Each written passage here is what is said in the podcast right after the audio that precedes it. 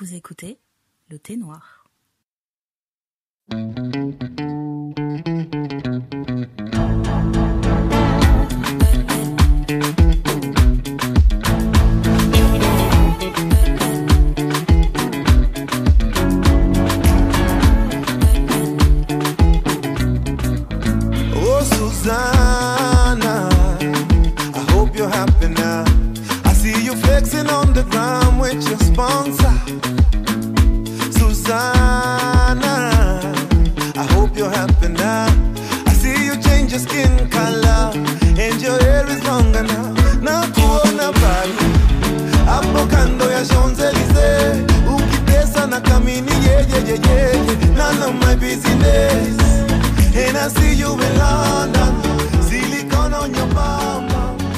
Bonjour, bon après-midi, bonsoir.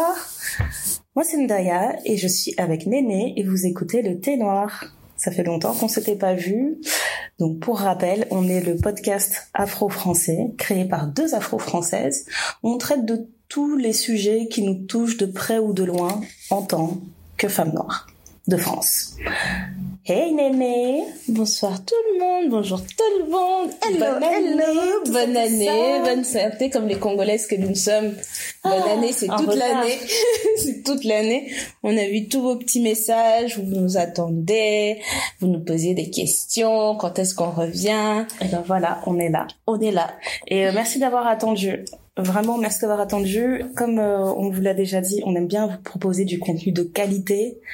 Donc, on aimerait être plus présente, plus d'être là de manière plus fréquente, mais on a vraiment envie de vous proposer du contenu qui a du sens. Donc, parfois, ça veut dire aussi disparaître un peu pour revenir en force. Et on s'est rendu compte que pendant qu'on n'était pas là, on a passé des choses, hein. On a passé les 20 000 écoutes. Et on les a dépassées, mais c'est très grave. Comme si c'était de l'eau. Comme si c'était de l'eau, vraiment. Alors, merci. Grand merci à toutes pour ça, pour avoir envie de nous écouter, nous et nos sales voix. Vous êtes grave fidèles, merci beaucoup. Et nos sales têtes. La scarde, là. Franchement. Ouais, voilà.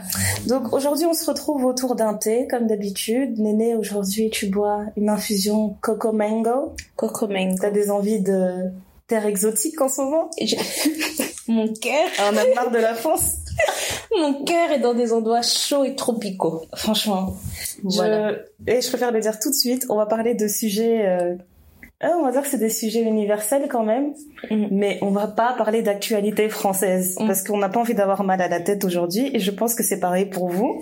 Hein, Twitter nous aide déjà beaucoup avec cette revue de presse là. Ouais. On va éviter de parler de l'actu française. Je pense qu'on va aussi axer certaines choses. On est quand même en 2020 et en 2020, autant vous dire, si on peut être tout à fait honnête avec vous, on est dans les Dirty 30. Hey.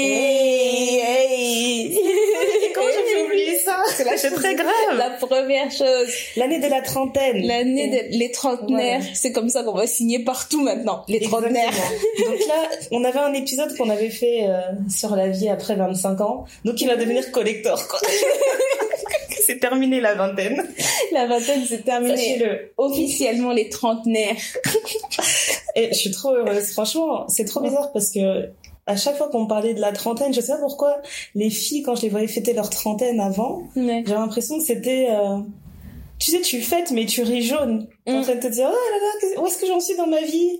J'ai déjà 30 ans, qu'est-ce que je vais faire? Qu'est-ce que je deviens? Je suis déjà vieille. Et au final, bah, du coup, ça m'angoissait d'arriver à cet âge-là. Mais je me rends compte que non, la trentaine, c'est cool. La trentaine, c'est le début de la vie. J'aurai 30 ans dans, je sais pas, quelques heures. Quelques heures, exactement. J'ai déjà trop hâte, parce que je sens la différence genre, par rapport à mes 20 ans. Ok, à 20 ans, j'avais peut-être la taille plus marquée. Certes, j'avais peut-être la taille plus fine. Mais le compte en banque, il a rien à voir. C'est ça. Les ambitions, elles n'ont rien à voir. Mon entourage, il est devenu... Je veux pas dire qu'il a explosé, c'est pas vrai. Je pense même qu'il s'est réduit, mais il est devenu de qualité. Là, vous voyez pas, mais je serre les doigts comme les Italiens. J'ai un entourage de qualité. Non mais ouais, franchement, je mange de la nourriture de qualité. Je fais un travail de qualité. Je bois de l'alcool de qualité. Voilà, c'est la décennie de la qualité, quoi. Qualité. Oh ben. C'est la décennie où tout s'affine. Non, j'adore. Non, moi, franchement, tout le monde était en gros stress et tout pour me dire, ouais, tu vas avoir 30 ans, tu fais quoi? T'as pas fait ci, t'as pas fait ça. Et en fait, c'est les autres qui te mettent la pression sur tes propres 30 ans. Moi, je sais que je me prépare à avoir 30 ans depuis mes 28 ans. Psychologiquement, je me suis dit, ouais, je vais avoir 30 ans dans 2 ans, je vais avoir 30 ans dans 2 ans. Et puis, à mes 29 ans, donc l'année prochaine, j'ai 30 ans. Et tu disais déjà aux gens, bah, j'ai 30 ans. J'ai déjà 30 ans. En tant que trentenaire, voilà. Ça faisait 3 ans que j'étais trentenaire. Ouais, franchement. Du coup, le passage à 30, moi, ça m'a rien fait. Ouais. J'ai passé les 30 ans à Cuba. Je voulais ça. C'est la seule chose que je voulais pour mes 30 ans, partir à Cuba pendant une semaine.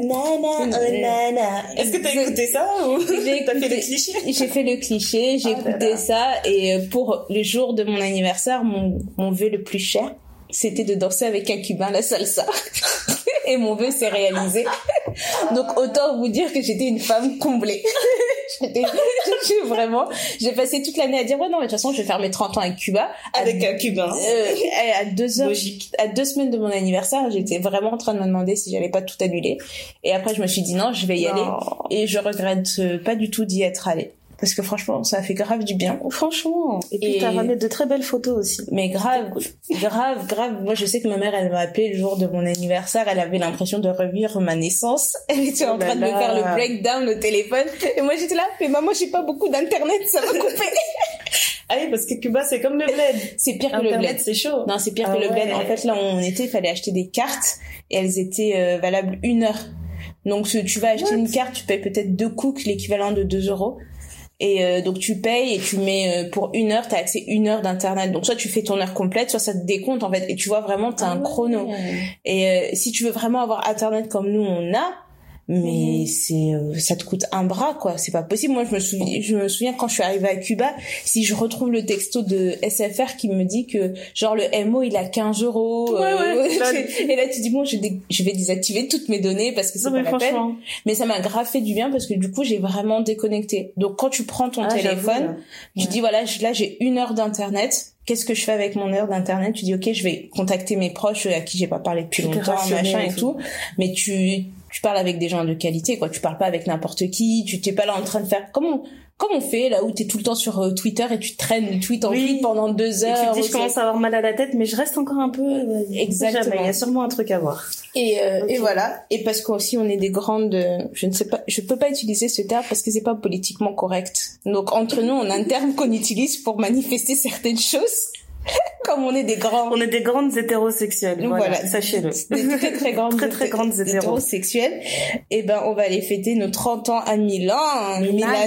On va manger les pastas, les pizzas, un pastis. La story était noire, elle va exploser, je crois, pendant ce week-end. Ah oui, parce qu'on part avec limite 2 swags par jour. Mais on part seulement 48 heures. Et on est parti comme ça, on partait à la Fashion Week. On va à la Milano. En fait, on crée notre propre Fashion Week. On va partir avec une grosse malle juste pour 48 heures de photos. 48 heures de swag. Si ça, c'est pas de la vie d'influenceuse.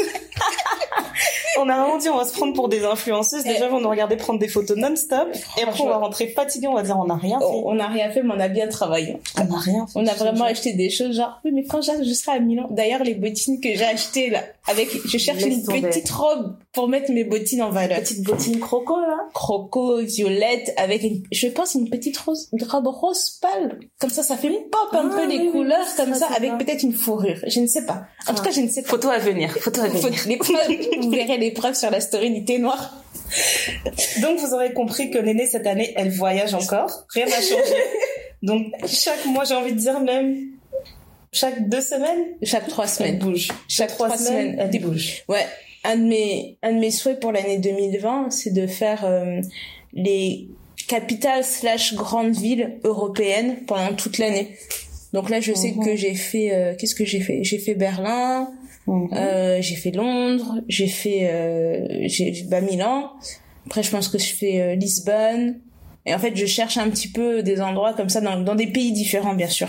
Je veux et c'est dommage qu'on mette pas des tampons pour ces pays dans les passeports parce que ma passeport me bélit. Ouais, je voulais te la raconter et mettre ça en story hein. Regardez mon passeport, il pèse. Ouais. Mais bon voilà, et je suis déjà aussi en train de prévoir des voyages dès mes 31 ans parce que voilà, c'est ça que j'ai décidé aussi. Toute ma destinée de la trentaine, Mmh. Je prends une semaine pour fêter mon anniversaire à l'étranger. Ah, j'avoue, c'est un bon concept, ça. Ouais. C'est un très bon concept. Ça permet de... Tu penses qu'à toi.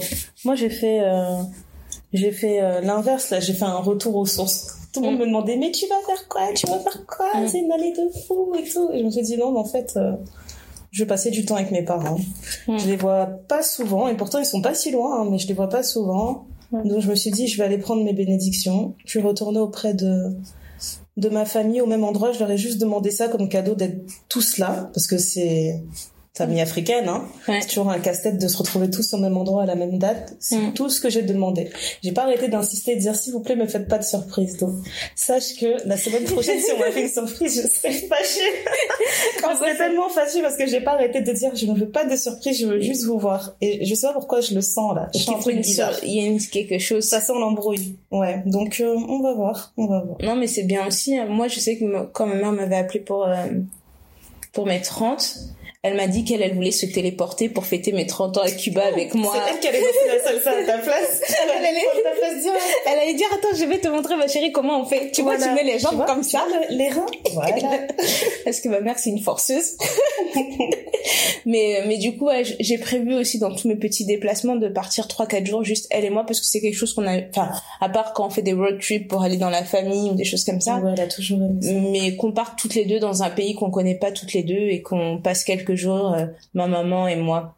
Je suis sa seule fille, c'est ma seule maman, ça tombe bien. Voilà. On se retrouve entre grands hétérosexuels que nous sommes. Bon, sur une note moins positive quand même, il faut être honnête. Je suis super contente pour la trentaine, mais j'avoue que 2020, ça a commencé avec... je crois que ça a commencé avec plein d'enthousiasme, plein d'attentes. Ouais. Et du coup, là, on est que dans le deuxième mois de l'année se termine. Et je suis super anxieuse parce que j'ai mis en place tellement d'objectifs, pas seulement pour cette année, mais dans ma vie.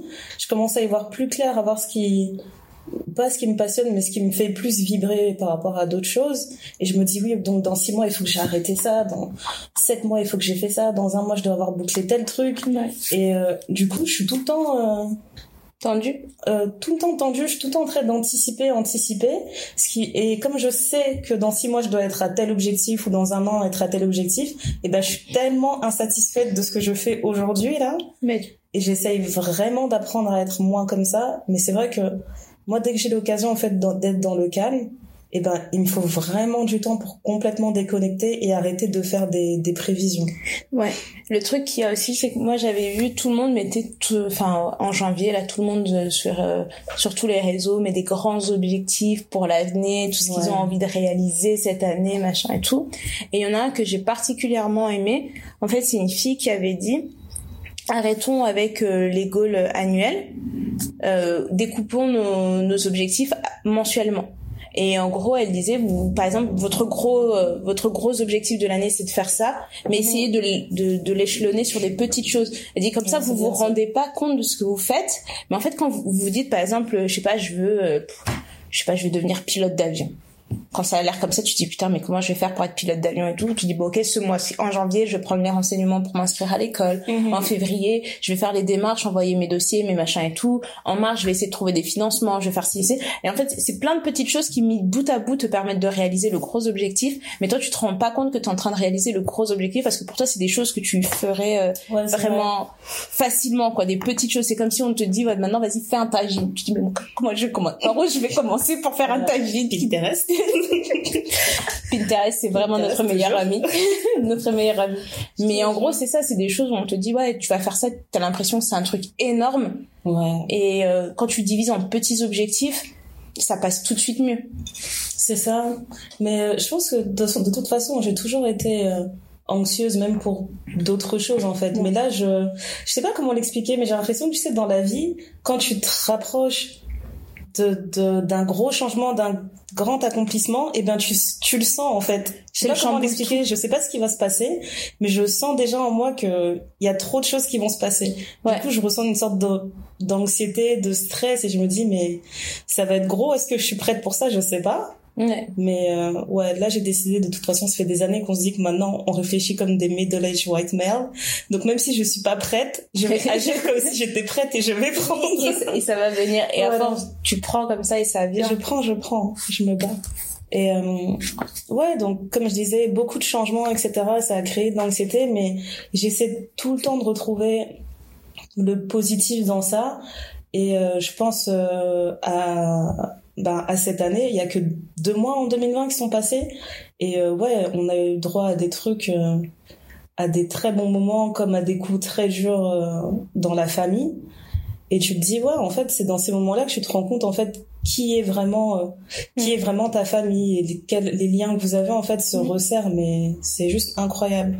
Quand on me dit toujours, c'est des phrases bateau du style, oui, mais chaque épreuve a son sens, etc. Ouais.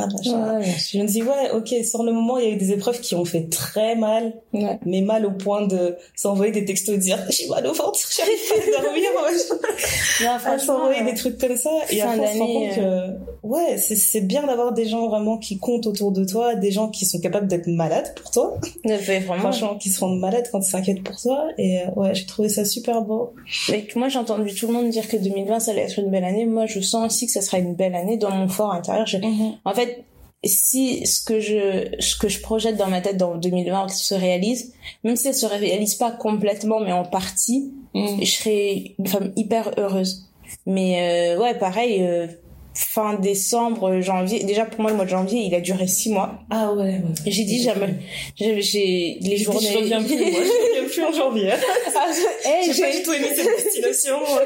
Non mais franchement, j'ai dit, mais à un moment, je pense que faire fin janvier, j'étais malade, mais c'était purement somatique. Voilà. C'était en fait tout ce qu'il y avait dans ma tête, dans mon cœur, dans mon machin. C'en est venu un point où le matin, je me suis levée pour aller au travail et j'ai juste mis les 2 pieds par terre pour sortir de mon lit. Non. Ma tête, elle a tellement tourné, j'ai jamais eu des vertiges comme ça. Je me suis rallongée, j'ai envoyé un texto en disant, je suis vraiment désolée, ce matin je serai pas là, parce que en fait j'étais en train de me dire, donc là il faut que je sorte de mon lit, que je prenne ma douche, que je m'habille, que je descende, que j'aille prendre le train pour aller au travail. J'ai dit, et donc là c'est vraiment ce que je vais faire. Et quand t'es dans la déprime, le moindre geste c'est un travail. Mais tu vois, le pire c'est que c'est même pas l'impression d'être déprimée, c'est vraiment mon corps a complètement lâché. Mon corps veut pas. Mon corps il a lâché. La veille au travail on me disait, oh mais t'as l'air pas là, t'as l'air pas. J'ai dit oui, je sais, merci. Je suis noire, mais oui, j'avais le teint gris. Mon teint d'habitude il est glowful, tu vois. J'étais dans le terne. J'étais vraiment dans le terne gris. J'étais là, ça n'allait pas du tout quoi. Et je me suis inquiétée. Bon après là vraiment je me suis dit c'est pas normal. J'ai appelé mon papa, j'ai dit papa, ça me parle. J'ai dit papa, je me lève, j'ai des vertiges, je tremble et tout. Il m'a dit mais il faut que tu ailles faire un bilan ma chérie, il faut que tu fasses des trucs. Mais c'est papa. Non mais c'était trop drôle parce que j'appelle jamais mes parents pour dire que je suis malade parce que je suis pas ce genre de personne. Mais là, comme je l'ai appelé, le week-end qui a suivi, il m'a appelé matin et soir tous les jours pendant tout le week-end. Et il m'a rappelé dans la semaine pour m'assurer si j'avais fait mes examens, etc. Parce qu'il me dit non, en fait, il dit soit tu fais un burn-out et il faut que tu commences à lever le pied parce que lui il arrête pas de dire tu travailles trop, je travaille trop. Mais le mec il travaille trop. Le mec il travaille trop depuis, mais il me dit 60 heures là. Et moi il me regarde, il dit toi tu travailles trop. J'ai dit mais papa, si je travaille pas, qu'est-ce que je vais faire? Je reviens à mon même favori de 2019, de la fille qui dit tu travailles trop, et en fait elle dort avec une liasse de billets, genre oui je travaille trop mais je t'aime billets. Mais c'est exactement ça. C'est vraiment exactement ça. Ouais. Mais dans les objectifs que je me suis mis aussi pour 2020, je me suis dit je vais reprendre vraiment le sport parce que mon insomnie est hors de contrôle, donc tu peux dormir 3 heures et pendant 3 heures t'es réveillée, tu commences à tourner dans ton lit, tu commences à regarder des films. Wow. C'est vraiment hors de contrôle là, ça va. Et comme je sais pas éteindre mon cerveau, je pense que s'il y avait un switch pour éteindre le cerveau avant d'aller se coucher, tu sais comme un Playmobil, tu enlèves la... il y en a un, c'est juste tu veux pas le tester. Il y en a un. En tout cas, ce switch, sache-le, ça n'existe pas. Elle s'appelle Marie-Jeanne. Sachez-le.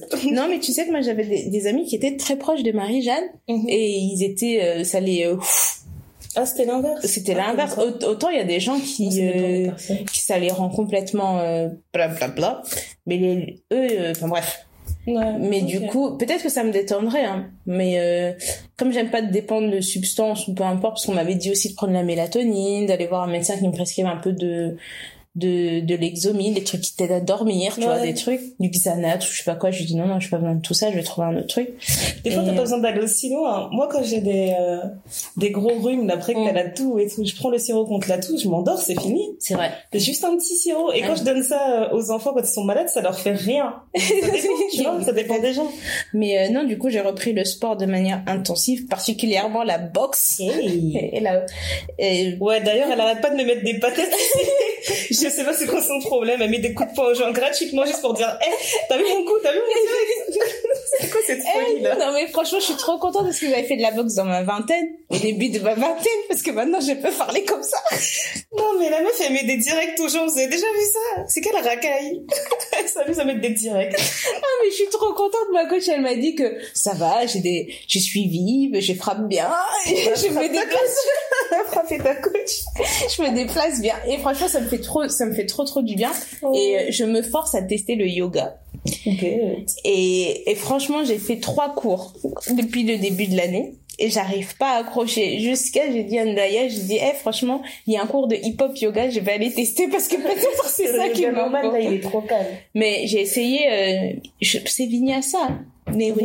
Vinyasa, le yoga dynamique et tout. En fait je comprends pourquoi j'aime pas le yoga, c'est que je sais pas respirer quand je fais du sport. Et je sais en pas... plus le yoga c'est censé respirer par le nez, je peux ouvrir la bouche. Exactement. C'est aussi une épreuve. Et du coup aussi faire le comment dire. Et ça, il faut vraiment déconnecter ton cerveau. Et donc du coup je me force à continuer le yoga pour me dire au moins une fois par semaine pour apprendre à respirer, parce que ça va m'aider dans tous les autres sports que je fais, parce que je fais la boxe, je fais du yoga, mais je fais d'autres trucs à côté. J'ai testé le pole dance. Franchement les filles, faites du pole dance. Ne vous laissez pas avoir par tout ce qu'on va vous dire sur votre personne si vous faites du pole dance. J'ai dit moi j'ai pas de force dans les bras et je me vois faire des choses, je ne pensais pas pouvoir y arriver dans ma vie. Je ne pensais pas. Merci pour ce message d'espoir. Merci Dédé. Donc ouais non, en fait franchement c'est cool, c'est grave cool. Je teste des trucs et tout. J'ai essayé de l'aquagym, l'aquabike, je fais des sports que bon tu te dis bon je connais pas, on va essayer. Voilà. Et je reprends la course. Objectif semi-marathon de Londres. Non mais tu vas être snatched.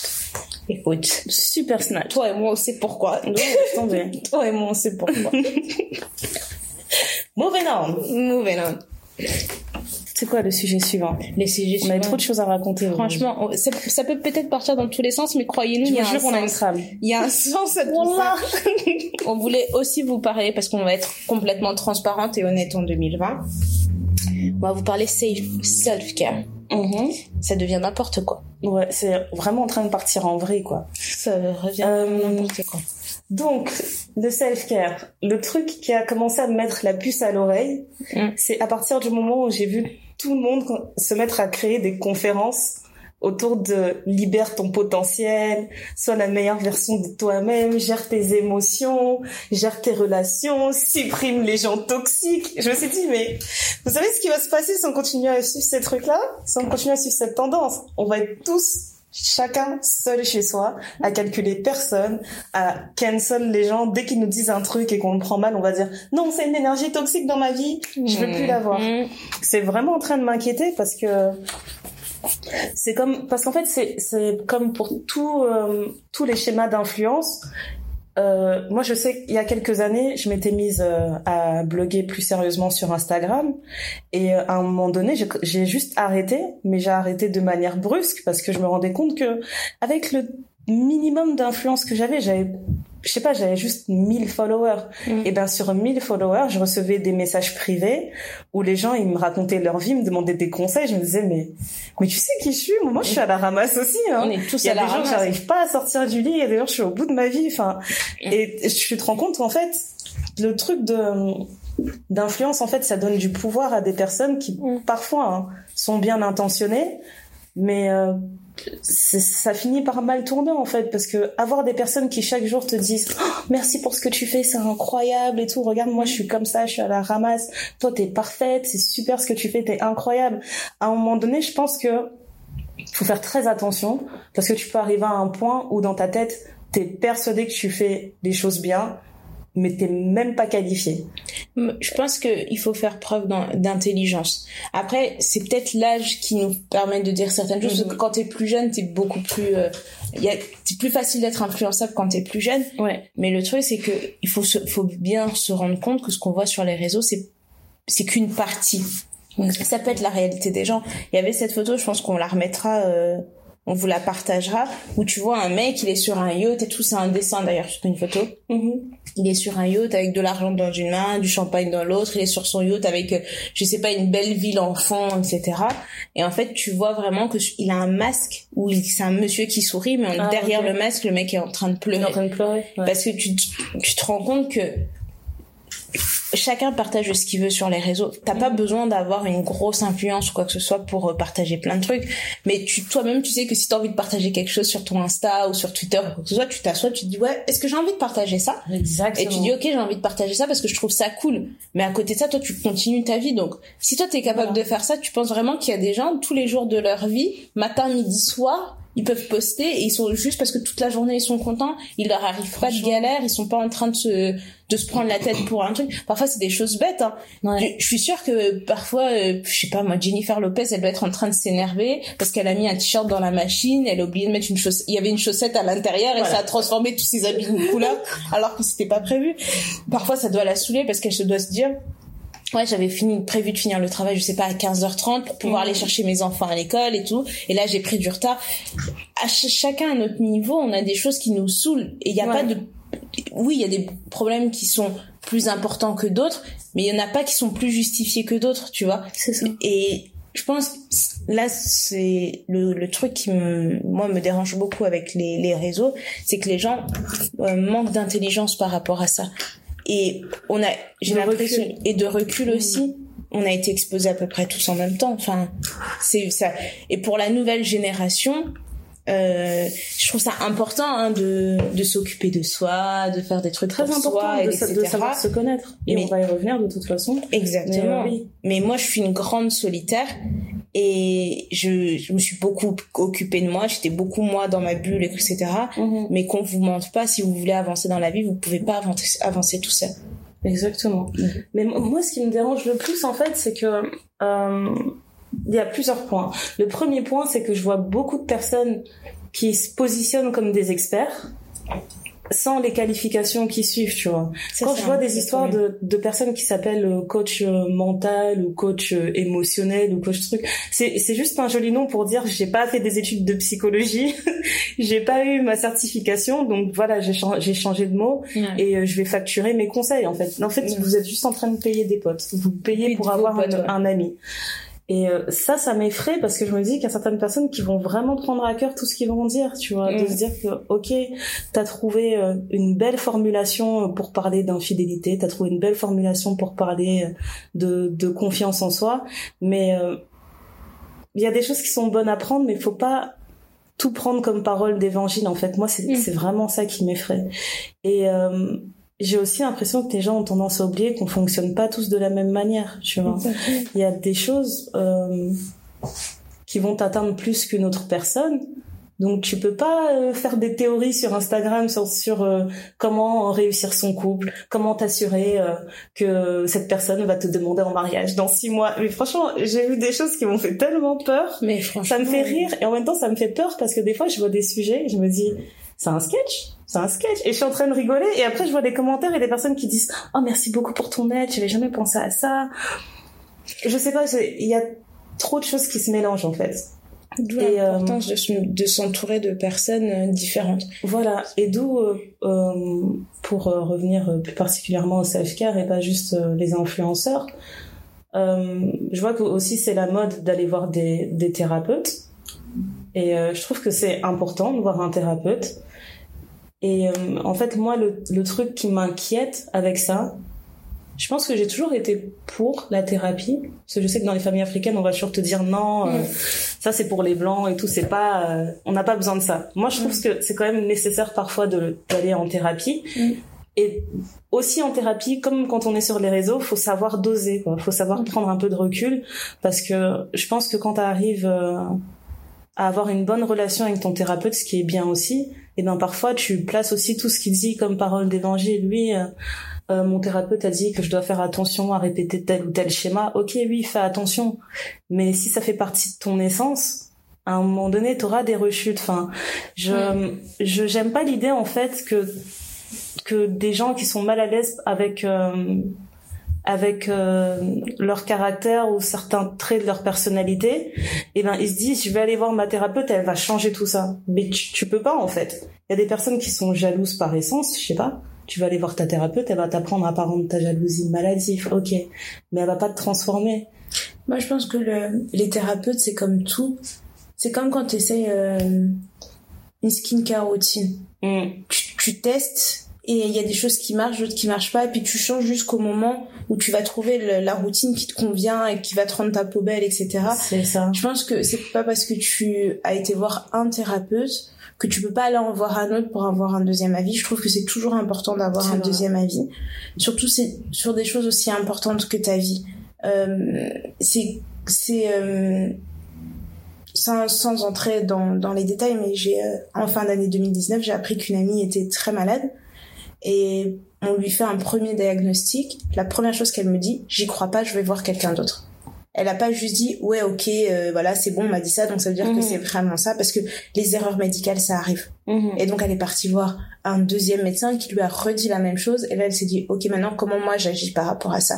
Et ce que je trouve vraiment dommage maintenant, c'est que on idéalise trop ces personnes, et parce qu'elles sont idéalisées, on va dire, cette personne a probablement raison. Sauf que ce qu'on oublie aussi, c'est que ce sont des êtres humains.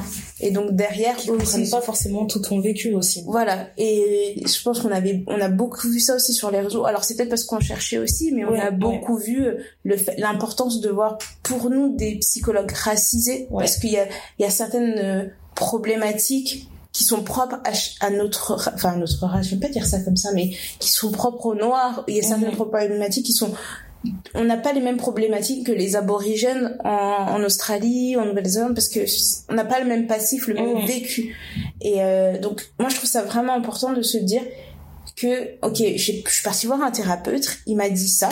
Oui, il a mis l'accent sur certaines choses, mais je suis pas à l'abri d'aller voir une autre personne pour avoir aussi d'autres profondeurs. Et c'est vraiment important d'avoir cette relation qui permette parce que c'est une personne qui va t'aider à grandir et à évoluer et à te poser les bonnes questions, parce que je comprends qu'on n'a pas toujours quelqu'un dans son entourage qui te permette de faire ça, ou une amie. En fait, on a un cycle, donc toi tu vas aller te décharger chez une personne qui elle-même va aller se décharger chez une autre personne, etc.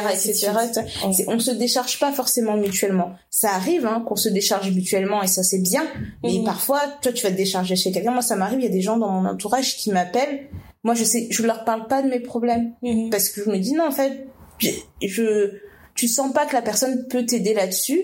Elle est pas forcément à l'écoute. Elle est pas forcément à l'écoute. Mentalement, elle est pas forcément prête à entendre ce que t'as envie de partager. Donc, du coup, la personne va se décharger chez toi. Tu vas lui donner des conseils, etc., etc. Tu vas être là pour elle.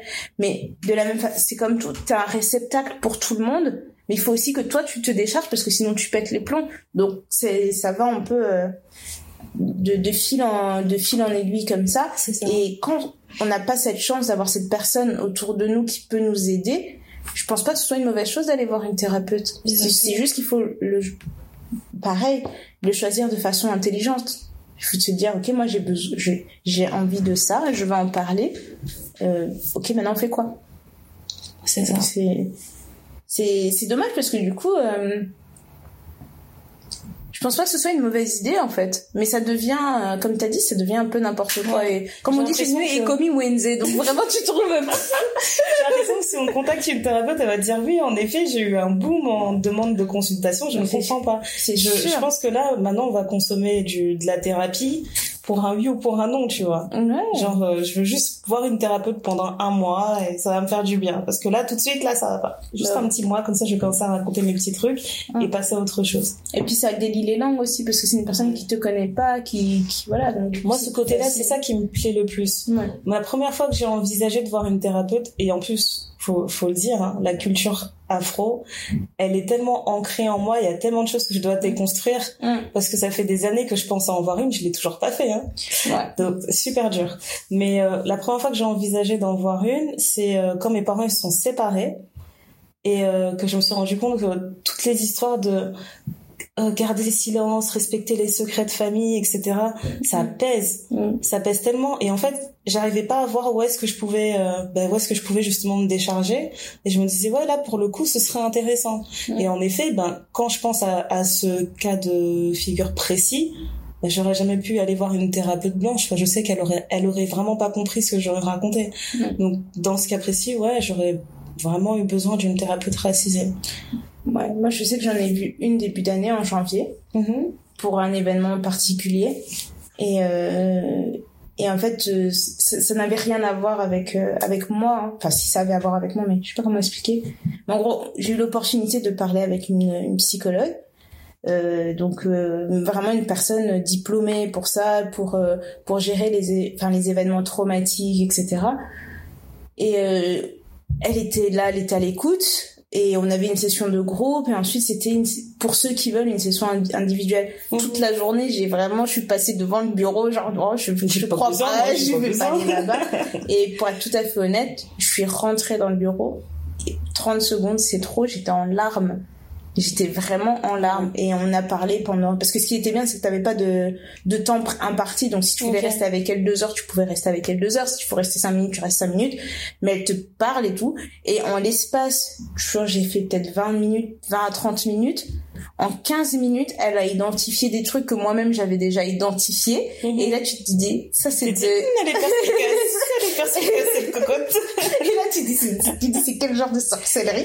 Et je comprends pourquoi, c'est une des raisons pour lesquelles les gens ont du mal à sauter le pas, parce que tu te dis, c'est une personne qui est diplômée, qui a analysé tellement de choses sur notre façon d'être, elle va voir en toi des choses que t'arrives pas forcément à dévoiler, et tu sais même pas si t'es prêt à dévoiler en fait. Exactement. Et j'ai toujours eu l'impression que les thérapeutes, c'est le genre de personnes où tu rentres dans le cabinet, tu t'assois, et ils restent là en silence, ils t'observent. Tu peux rester 10 minutes en silence et ils vont te dire, vous êtes ceci, vous êtes cela, vous avez fait ça, et je pense que vous êtes venu pour me parler de tel truc. Ouais, mais c'est super effrayant. Mais c'est effrayant, et du coup, après cette session, après ce truc-là, je m'étais dit que oui, effectivement, je pense que ça me ferait pas de mal d'aller voir quelqu'un pour certaines choses particulières.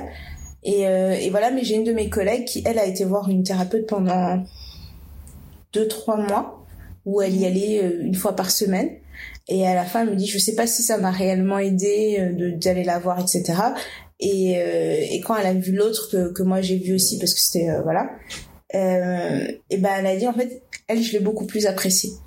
Et elle dit, et en fait elle dit, je pense que j'ai gâché mon argent avec l'autre, et celle-là est plus pertinente. Elle dit, parce que tu peux avoir des thérapeutes, et c'est là qu'elle m'a expliqué qu'en fait sa sœur était en thérapie depuis longtemps, et que sa première thérapeute qu'elle a eu pendant 1 an, elle l'a pas du tout aimée, parce que c'est une personne qui essaie de prendre contrôle de ta vie, que te disait quoi faire, etc. Pardon, après elle a vu... Tout le monde n'a pas forcément besoin de ça. Tout le monde n'a pas besoin de ça. Après, elle a vu une thérapeute qui justement disait rien. Elle était juste là, elle l'écoutait parler. Elle dit, mais en fait, à quoi ça sert si c'est juste pour m'écouter parler? Ouais. Je vais parler toute seule chez moi. Très bien. Ça va aller. Je vais envoyer des notes vocales. Et finalement, elle a trouvé une thérapeute qui l'aide, enfin, qui l'accompagne bien, parce que elle a le juste dosage entre intervention et laisser faire. Tu vois? Et après, ça, c'est comme tout. Faut chaussures à son pied. Exactement. C'est vraiment... C'est vrai que ça réussit pas à tout le monde. Il y a des personnes, enfin, moi je vais rigoler, mais je sais qu'il y a des personnes, par exemple, elles vont se mettre des cassettes de, enfin des cassettes ça existe plus, mais elles vont lancer des audios de speech de motivation là. Elles vont répéter des mantras et tout, elles seront à fond et ça va leur faire du bien. Ouais. Moi aussi, il y a quelqu'un qui me parle tous les jours et qui me dit répète ce mantra après moi, mais je vais exploser de rire. Non mais tu crois que tu parles à qui? Non mais c'est vrai. Hein, c'est vraiment ça en fait, et c'est pour ça que le self-care des réseaux en fait m'effraie, parce que j'ai l'impression que tout le monde prend la même recette et dit, je vous jure ça peut marcher sur tout le monde, suivez-moi, on va des bébés gourous, on va tous devenir des entrepreneurs, et Genre, tu travailleras plus jamais pour un autre boss, on va tous devenir des boss. Mais on fait comment, en fait? On va tous être des boss. À 25 ans, on a tous gagné des millions d'euros. On va toutes devenir des femmes d'influence. Parce qu'on, bien sûr. On aura un parcours exceptionnel. Avec un parc immobilier, avec la totale. Non, mais et en fait, pour les plus jeunes qui nous écoutent, et voilà, c'est de se dire aussi, en fait, chacun son rythme. Exactement. Il y a des gens, ils ont atteint le succès, ils avaient peut-être 40 ans, 45 ans, tu vois. Et ça veut pas dire, qu'ils sont fainéants. Il y a c'est juste que quand c'est ton moment, c'est ton moment. Mais il faut travailler. Moi, je crois le plus beau truc que j'avais lu quand je me posais vraiment des questions, où tu remets ta vie en cause, tu te dis, ouais, j'ai passé 25 ans, j'ai pas fait ça. Et c'était juste que le succès, la préparation plus les opportunités te donnent le succès. C'est juste ça. Donc, et c'est quelque chose que j'essaie de mettre en application, parce que je me dis, en fait, c'est pas de me dire, ouais, j'ai envie de faire ça, et puis j'attends. Exactement. Je travaille pour faire ça, et j'accepte de saisir toutes les opportunités qui se présentent à moi. Moi, je suis pas une personne sociable, hein, j'aime pas les gens, je pense que je l'ai déjà dit plein de fois. Oui. Alors, et le nombre d'articles qu'on a lus du style, réussir son entreprise quand on est introverti, j'ai tellement rigolé. Non, mais franchement, moi, j'aime pas les gens, mais pour être tout à fait honnête avec vous, de temps en temps, sortir, croiser 2-3 personnes, ça peut faire du bien. Ça va vous prendre énormément d'énergie. Voilà. À la fin, vous allez être rincé. Il faudra du temps pour s'en remettre. Vous allez être rincé. Mais ça vaut le coup. Parce que du coup, tu te dis, bah, tu te mets en avant, tu sais ce que tu défends. Tu vas, tu défends ton truc, et la personne dit, oui, c'est intéressant. Mais écoutez, on peut se voir et tout. Tu prends des cartes. Et là, tu dis, mais j'ai juste parlé. Voilà. Je me suis levée, j'ai parlé. C'était ça. Parce que ça te réussit. Voilà. Mais moi, je pense que c'est vraiment important d'insister sur le point où je dis que chacun sa vision de l'ambition, chacun sa notion du succès. Moi, quand je parle avec mes parents et que je leur dis, oui, ben là, j'ai trouvé un contrat permanent, ils sont trop contents. Ils disent, ah, ça y est, elle va rester dans une boîte, elle va faire toute sa vie dedans et tout. Et moi, dans ma tête, je me dis déjà, bon, dans 6 mois, on regarde les options, tu vois. 6 mois, c'est long. Ouais. Et ils n'arrivent pas à intégrer ça. Comme tu peux, dans ta boîte, être avec des personnes qui vont te dire, bah, moi, ça fait 11 ans que je suis là, ils vont te le répéter tout le temps. Ils sont super fiers. Parce que pour eux, c'est ça qui compte, c'est de rentrer dans une entreprise, d'être resté là longtemps, d'avoir vu des changements, etc. Alors que pour d'autres, c'est de se dire, non, je viens ici un temps, je prends de mes renseignements et je pars ailleurs.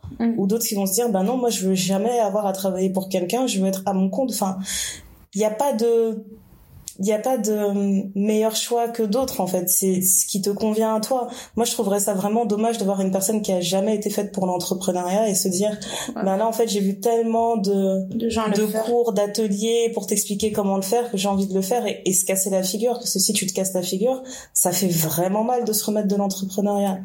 Dans mon entourage proche, on a eu un couple qui s'est séparé parce qu'il y avait une personne qui était dans le couple qui était entrepreneur et elle s'est retrouvée pendant des années à galérer dans son business au point qu'elle s'est développée un ulcère, s'il te plaît. Elle s'est développée un ulcère alors que en soi, elle avait tout pour réussir. Ouais. Mais ça lui réussissait pas, en fait. Elle avait tout pour réussir, mais elle arrivait pas à gérer les outils. Tu voyais que c'était pas son profil, en fait. Ouais. Et quand ça s'est cassé la figure, bah, ça l'a rendue physiquement malade. Ulcère, etc. Et elle a fini en thérapie pour que sa thérapeute lui apprenne, bah en fait, vous savez, l'homme avec qui vous faites votre vie, je pense que c'est pas la bonne personne. Oh, et du coup, elle a eu un élan de conscience et elle s'est dit, bah en fait, non, c'est vrai, c'est pas la personne qu'il me faut dans ma vie. Donc tout a volé en éclats, une union qui vole en éclats. Enfin, mais c'est difficile parce que trop de choses. Les gens, ils associent aussi l'ambition à l'argent. Oui, c'est vrai. Et en fait, je pense que c'est un vrai truc qu'on doit déconstruire. L'ambition, c'est pas forcément l'argent. Il y a des gens, leur ambition, c'est de gagner peut-être 1 000 euros par mois parce que ça leur permet de faire exactement ce dont ils ont besoin. Mmh. Pour eux, tant qu'ils ont leurs 1 000 euros et que ça leur permet de vivre, ils ont pas besoin de plus. Il y a d'autres personnes qui vont te dire, ouais, moi, j'ai besoin de gagner au moins 5 000 euros par mois parce que j'ai envie de pouvoir me payer des voyages, j'ai envie de pouvoir me payer des sacs, j'ai envie de pouvoir flamber comme j'ai envie de flamber. Exactement. Mais l'un n'est pas plus important que l'autre. Tu sais, c'est comme, tu peux être un mec, il est boueur, ou une nana, elle est et je sais pas comment on dit au chemin. Bon, quelqu'un qui travaille dans les poubelles. Et du coup, tu vas être là, tu vas te dire, ouais, mais cette personne n'a pas d'ambition. déjà, un, ce que tu vois, c'est pas ce que je fais. Donc, je peux être là, être en train d'être éboueur et tout, mais ça me permet de mettre de l'argent à côté pour un autre business. C'est ce que je prévois derrière. Ou alors, moi, ça me convient de faire ça, ça me fait plaisir de rendre service aux gens de cette façon-là. Et respect, la vie, elle est propre grâce à toi. Donc, merci beaucoup. Mais tu vois ce que je veux dire? C'est bien que quelqu'un le fasse, donc merci beaucoup. Moi, je sais que quand je cherchais des jobs étudiants, je pouvais tout faire, mais jamais j'aurais pu travailler au McDo.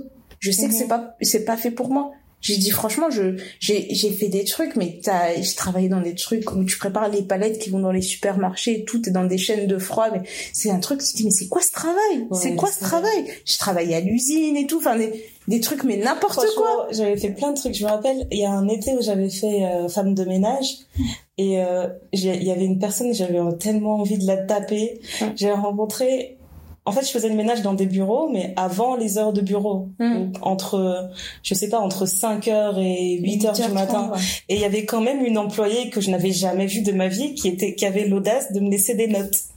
Des notes du style, à la femme de ménage, merci de ne pas oublier de tac, deux points tirés à la ligne, quoi. Et elle prenait le temps. Et donc, là, je me disais, en fait, elle a cru que j'étais personne. Donc moi j'étais là, je répondais aux lettres, chère madame, dans mon français le plus soutenu. Mais je me rendais compte, c'est incroyable en fait. Les gens quand ils te voient dans une position, ils vont te coller tellement d'étiquettes, ils vont même pas réfléchir à ce qui se passe dans ta vie. Et en plus, moi je me rappelle qu'à l'époque quand je faisais ça, mais j'étais super contente. J'aurais jamais cru qu'un job étudiant pouvait payer aussi bien. Ouais. Alors femme de ménage, ça payait bien pour moi en tant qu'étudiante à ce moment-là. Et du coup tu vas négliger certains postes alors que un étudiant peut-être qui travaille au McDo il touche moins tu vois, mais ça passe mieux. Oui, ça passe mieux parce que c'est une grande enseigne, etc. Oui, voilà. Toutes ces connotations là, ça m'a bien fait rire.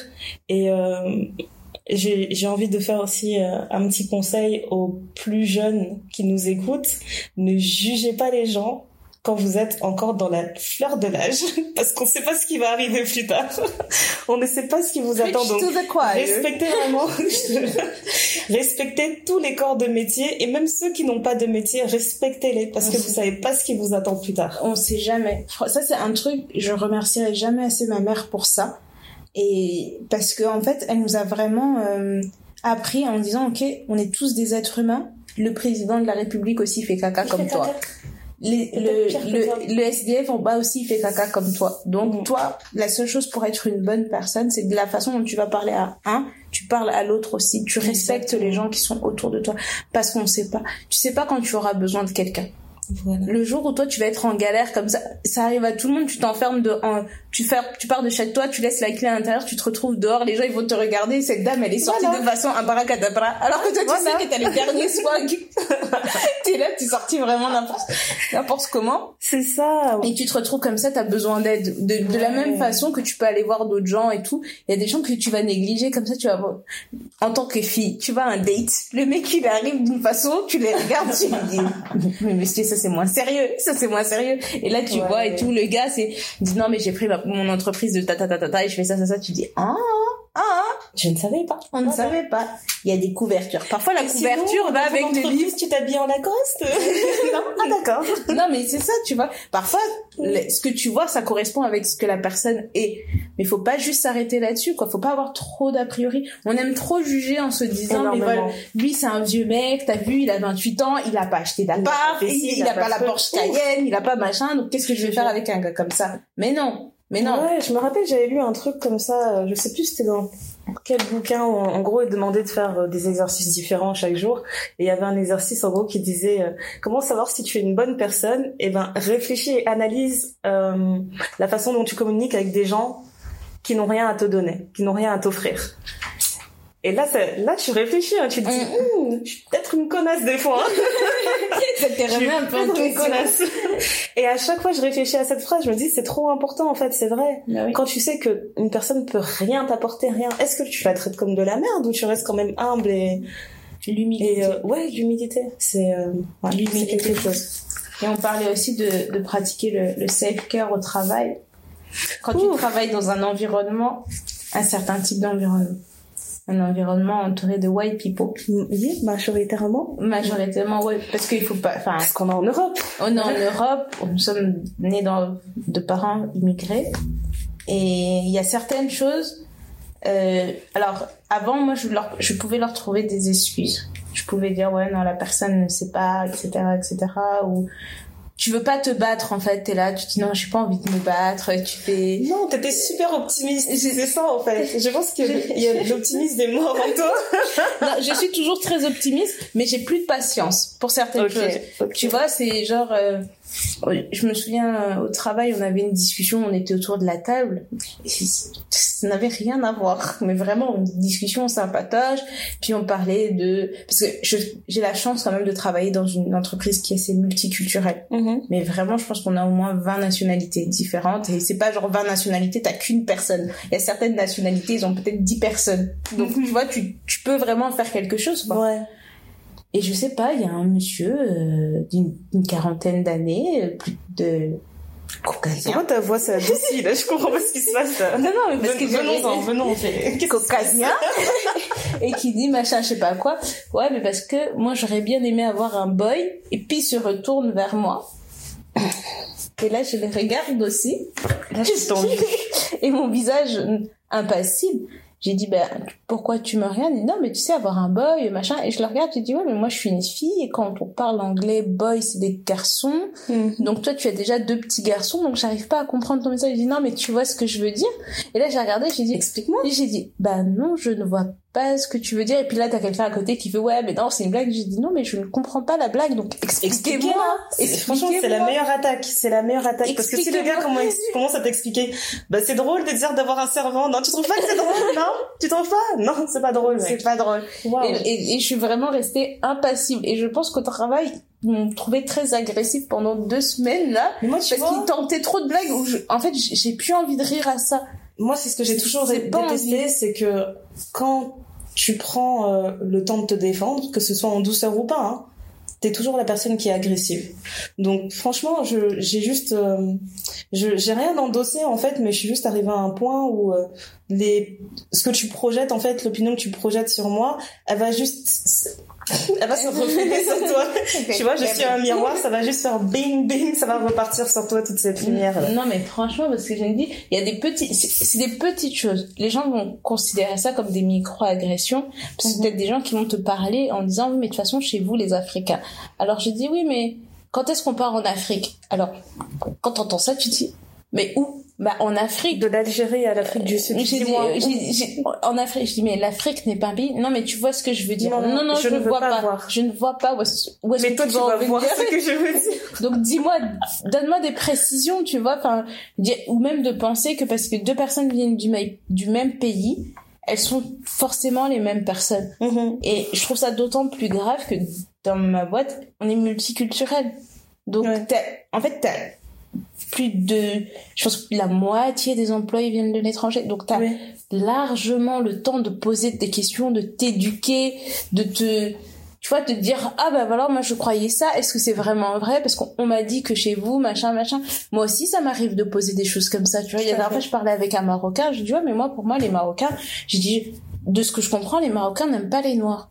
Et elle me dit, oui, mais comment ça? J'ai dit, mais moi, de ce que j'ai compris, les Marocains, il y en a des Noirs aussi, donc j'arrive pas à comprendre pourquoi ils n'aiment pas les Noirs. Je dis, oui, mais les Marocains que vous considérez comme Noirs, ils sont vraiment au Sud, on les voit pas dans le Nord. On a commencé à m'expliquer et tout, et dit, eh oui, effectivement, les Marocains ont réellement un problème avec les Noirs. Et donc, du coup, moi, je me suis dit, si je perpétue cette idée, je perpétue pas une idée raciste basée sur rien, parce que j'ai posé cette question à plusieurs Marocains autour de moi, et ils ont tous eu plus ou moins la même réponse. Ouais. Donc, tu dis, oui, effectivement, il dit, oui, il y a des zones. Il disait, en plus, la personne qui m'a vraiment pris le temps d'expliquer, elle dit, oui, et en plus, ils sont racistes, mais ils s'en fichent, quoi. Donc vraiment, genre, dans les annonces immobilières, ils disent, alors, on loue pas aux homosexuels, on loue pas aux noirs, on loue pas aux femmes seules. Tu vois, ils sont vraiment, mais vraiment sans crainte, il y a personne qui va rien leur dire.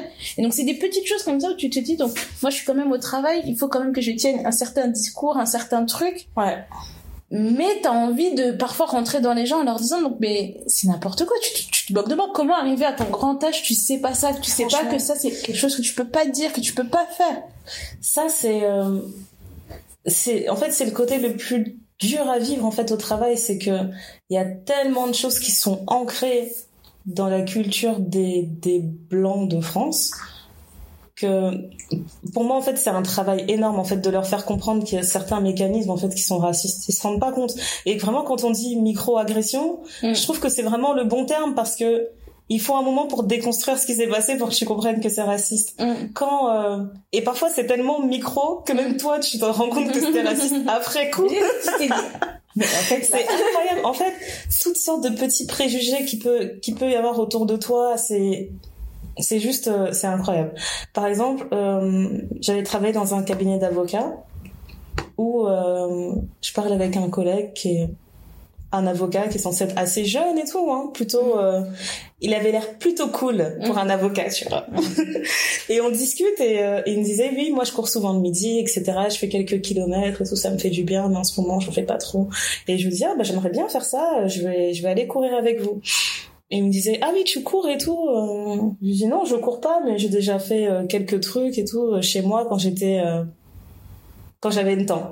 Et il me dit, bah, qu'est-ce que t'as fait comme sport? Puis il me regarde, il fait, t'as fait quoi? De l'athlétisme, machin. Et moi, je dis, bah non, j'ai jamais fait d'athlétisme de ma vie, mais j'ai fait du yoga, j'ai fait de la course, j'ai fait un peu de muscu à la salle. Voilà. Et après, j'en reparle avec mon mari et il me dit, donc il a vu la seule noire au bureau, il a dit, toi, t'as fait de l'athlétisme. J'ai rigolé, j'ai dit, c'était raciste? Oh, c'était raciste, en fait. Donc, il m'a fallu quand même 12 heures pour comprendre que c'était raciste, quoi. Non, mais c'est ça. Surtout, mais ça n'a rien. C'est pas contre toi. Non, mais c'est pas contre toi, mais t'as pas un physique d'athlète. Mais moi, en plus, si j'ai parlé, je me donnais comme ça, je me suis dit, c'est pour ça que j'ai bloqué quand Cyril fait de la cassie, j'ai fait, non, ouais. Non mais c'est ça. J'ai pas les bras dessinés, j'ai pas les six packs, t'es pas musclé sèche quoi, t'as pas. Non, et puis j'aime bien le dire. En plus moi je suis moelleuse, j'aime trop dire ça. Mais le gars il m'a regardé, il m'a dit t'as fait de l'athlétisme machin, tu sais, genre non, mais... je sais pas. J'aurais été un garçon en fait, il m'aurait dit tu fais quoi? Tu fais du foot. Tu fais du foot sale. Je sais pas. Mais exactement. Tu sais que moi je suis arrivée au travail après. Parce que j'avais coupé mes cheveux et tout, et j'en avais marre, là, d'avoir les cheveux courts, donc j'ai fait des rastas. Donc j'arrive avec mes rastas, tout ça et tout. Ah, bonjour et tout. Donc, j'ai une claque. Ah, ça te va super bien. J'avais oublié que ça t'allait aussi bien les tresses. Là, jusqu'ici, tout va bien, rien d'anormal. Très bien. Ah, merci, c'est gentil et tout. Et là, j'ai un collègue qui vient, qui me regarde, et qui me dit, ah, ça va, Serena? Donc, dis-moi tu l'as tapé. Toi qui as commencé la boxe, tu fais des directs à tout le monde. Est-ce que tu lui as mis un direct? Non, en fait, je l'ai regardé et j'ai dit pardon. Il me dit, ouais, ça va, Serena et tout, machin. Et il insistait avec sa blague. Donc, tu vois. En fait, il attendait que t'exploses derrière, quoi. Non, mais la première heure, j'ai rien dit. Deuxième heure, je dis rien. À l'heure du déjeuner, reviens avec sa blague. J'ai dit, mais, en fait, ma maman m'a donné un prénom. Elle a vraiment réfléchi longuement. Elle dit, ouais, non, je pense pas qu'elle a réfléchi aussi longtemps pour te donner ton prénom. J'ai dit, si, elle a vraiment réfléchi parce que c'est la première fois qu'elle avait une fille. Donc, j'apprécierais que tu m'appelles par le prénom que ma mère m'a donné. C'est aussi simple que ça. Il a fait le truc typique de mansplaining, là, genre, non, je pense pas que ta mère réfléchit. Mais est-ce que tu connais ma mère? Est-ce que toi, tu connais ma mère? Il sait pas comment, moi, ma maman, elle m'expliquait comment elle a choisi chacun de nos prénoms, et quand tu l'écoutes, tu dis, ah bon, effectivement, ça fait du sens. Après, manie de, non, moi, je sais, je vais t'expliquer. Voilà. Ta mère, elle a pas réfléchi. Non, mais... Et donc, du coup, après, tu vois, le mec, il a voulu faire un truc, et il me l'a refait la blague le lendemain, et je l'ai regardé, et je lui ai dit, mais en fait, c'est pas drôle. 24 heures, et je te l'ai dit en plus dans ces 24 heures que non, en fait, j'ai un prénom, utilise ce prénom qu'on m'a donné. Je dis, c'est pas comme si moi, tous les mecs qui te ressemblent, je vais t'appeler comme ça, donc, c'est n'importe quoi. Et cette, je sais pas si c'est une obligation pour eux parce que tu es noir, tu fais quelque chose qui ressemble à un autre noir connu, de t'identifier à ce noir connu. J'ai pas envie, quoi. Genre, on n'est pas toutes des Michelle Obama, on n'est pas toutes des Beyoncé, des choses comme ça, Mais ouais, je pense que les gens minimisent vraiment l'impact que ça a, parce que tu peux être dans une entreprise dans laquelle tu t'épanouis vraiment sur le plan personnel, sur le plan professionnel, et te dire que ça, là, ça peut foutre en l'air une journée, peut-être une semaine. Parce que t'arrives et ça t'agace, en fait. Tu dis, j'ai juste envie d'être tranquille, faire mon job, parler avec les gens. Mais tu sais qu'à un moment donné, il y a un truc qui va te déclencher de la colère ou du stress ou quelque chose. C'est ça. Et ça, c'est vraiment désagréable. Moi, j'ai commencé un nouveau job où j'ai une collègue, en fait, qui vient, je veux pas dire ça de manière péjorative, mais C'est la première fois qu'elle venait dans une grande ville, en fait. Elle a été transférée dans une grande ville. Et là où elle était, je pense qu'elle côtoyait très peu de gens qui ne lui ressemblaient pas, tu vois. Ouais. Donc, elle me voit, elle commence à me dire « Ah, j'adore ta coiffure ». Moi, déjà, dans ma tête, j'ai dit « Allez, c'est parti. Je sens le truc qui va venir après. ». J'ai dit « Merci ». Elle me dit « Ah, c'est super beau. Alors, comment tu l'as faite, ta coiffure ?» Et puis, elle s'approche, elle commence à avancer sa main. J'ai reculé, je lui ai dit « Ce que tu fais, c'est super impoli. Tu devrais jamais toucher la tête de quelqu'un de ça. » Elle me dit « Ah, je suis désolée, non, je voulais pas toucher ta tête, je voulais juste voir de plus près. » Mais genre, on ne voit pas avec les mains. Elle voulait tellement voir de plus près que je pouvais sentir sa respiration, tu vois. Oh, donc, moi, je suis, elle est aux os, tu vois. Elle est aux os, elle tourne autour de ma tête. Sale. J'ai reculé et puis elle continuait à me poser des questions. Comment tu fais pour te coiffer, machin? Et là, en fait, j'ai juste intégré que si j'ai pas envie de juste démissionner à chaque fois parce que j'en ai marre des gens, je me suis tournée, j'ai arrêté de lui parler. Donc, elle est restée là, en fait. Elle est restée en suspens à attendre une réponse de comment tu fais tes cheveux, machin. Et c'est vraiment l'exemple type de quand on dit oui, à toi de voir où est-ce que t'as envie de mettre ton énergie. Si c'était une personne que je connaissais depuis un moment dans la boîte, etc., elle vient, elle me dit, ouais, je vois que tu changes tout le temps de coiffure, Néana, je suis curieux. Si c'est une personne avec qui je m'entends bien et que là, aujourd'hui, je suis prédisposée à discuter, allons-y, on va en parler, je vais vraiment t'expliquer et voilà, après, laisse-moi tranquille. Mais la fille, je la connais pas, on vient à peine de devenir des collègues. Elle avance vers ma tête, je sens sa respiration autour de moi, là, qu'est-ce que c'est autour de moi, s'il vous plaît. Moi et le contact physique, ça ne passe pas, ça fait 75, ça fait pas 2, ça fait pas 1. Toi et moi, on est la même personne. Donc vraiment, il faut que tu sois mon entourage proche pour qu'on commence à se toucher l'épaule ou à se dire « Ah oh, tiens, regarde, tu effleures ma main. » J'ai fait « Qu'est-ce qui s'est passé ?» Moi, je suis ce genre de personne. Donc, quand cette personne, elle vient à côté de ma tête et elle me pose mille et une questions, en fait, c'est devenu ma signature, c'est le traitement du silence, quoi. Toujours. Non, mais franchement, parce que ça revient aussi avec l'autre chose dont on voulait parler, c'est le fait d'être soi-même. Ouais. Ce qui était de plus en plus difficile parce que il y a certaines personnes, quand t'arrives déjà dans un milieu pro, dans une nouvelle boîte ou quoi que ce soit, oui, tu veux t'intégrer, tu veux être toi-même, mais en même temps, tu te dis, ouais, si je suis trop moi-même, il y a certaines personnes qui peuvent le prendre mal, donc tu prends tout ça en considération. Ouais, et la plupart du temps, tu minimises quand tu commences, pour éviter trop de confrontations comme ça. Exactement, parce que tu veux pas perdre ton énergie, t'arrives dans un nouvel environnement, tu dois maîtriser plein de choses, etc. Voilà. Et moi, c'est ce que je dis toujours, et c'est le conseil que je donnerais à toutes les personnes plus jeunes que moi, à mes enfants, à mes neveux, mes nièces, à n'importe qui, c'est d'exploser pleinement qui vous êtes, prenez le temps d'observer là où vous mettez les pieds.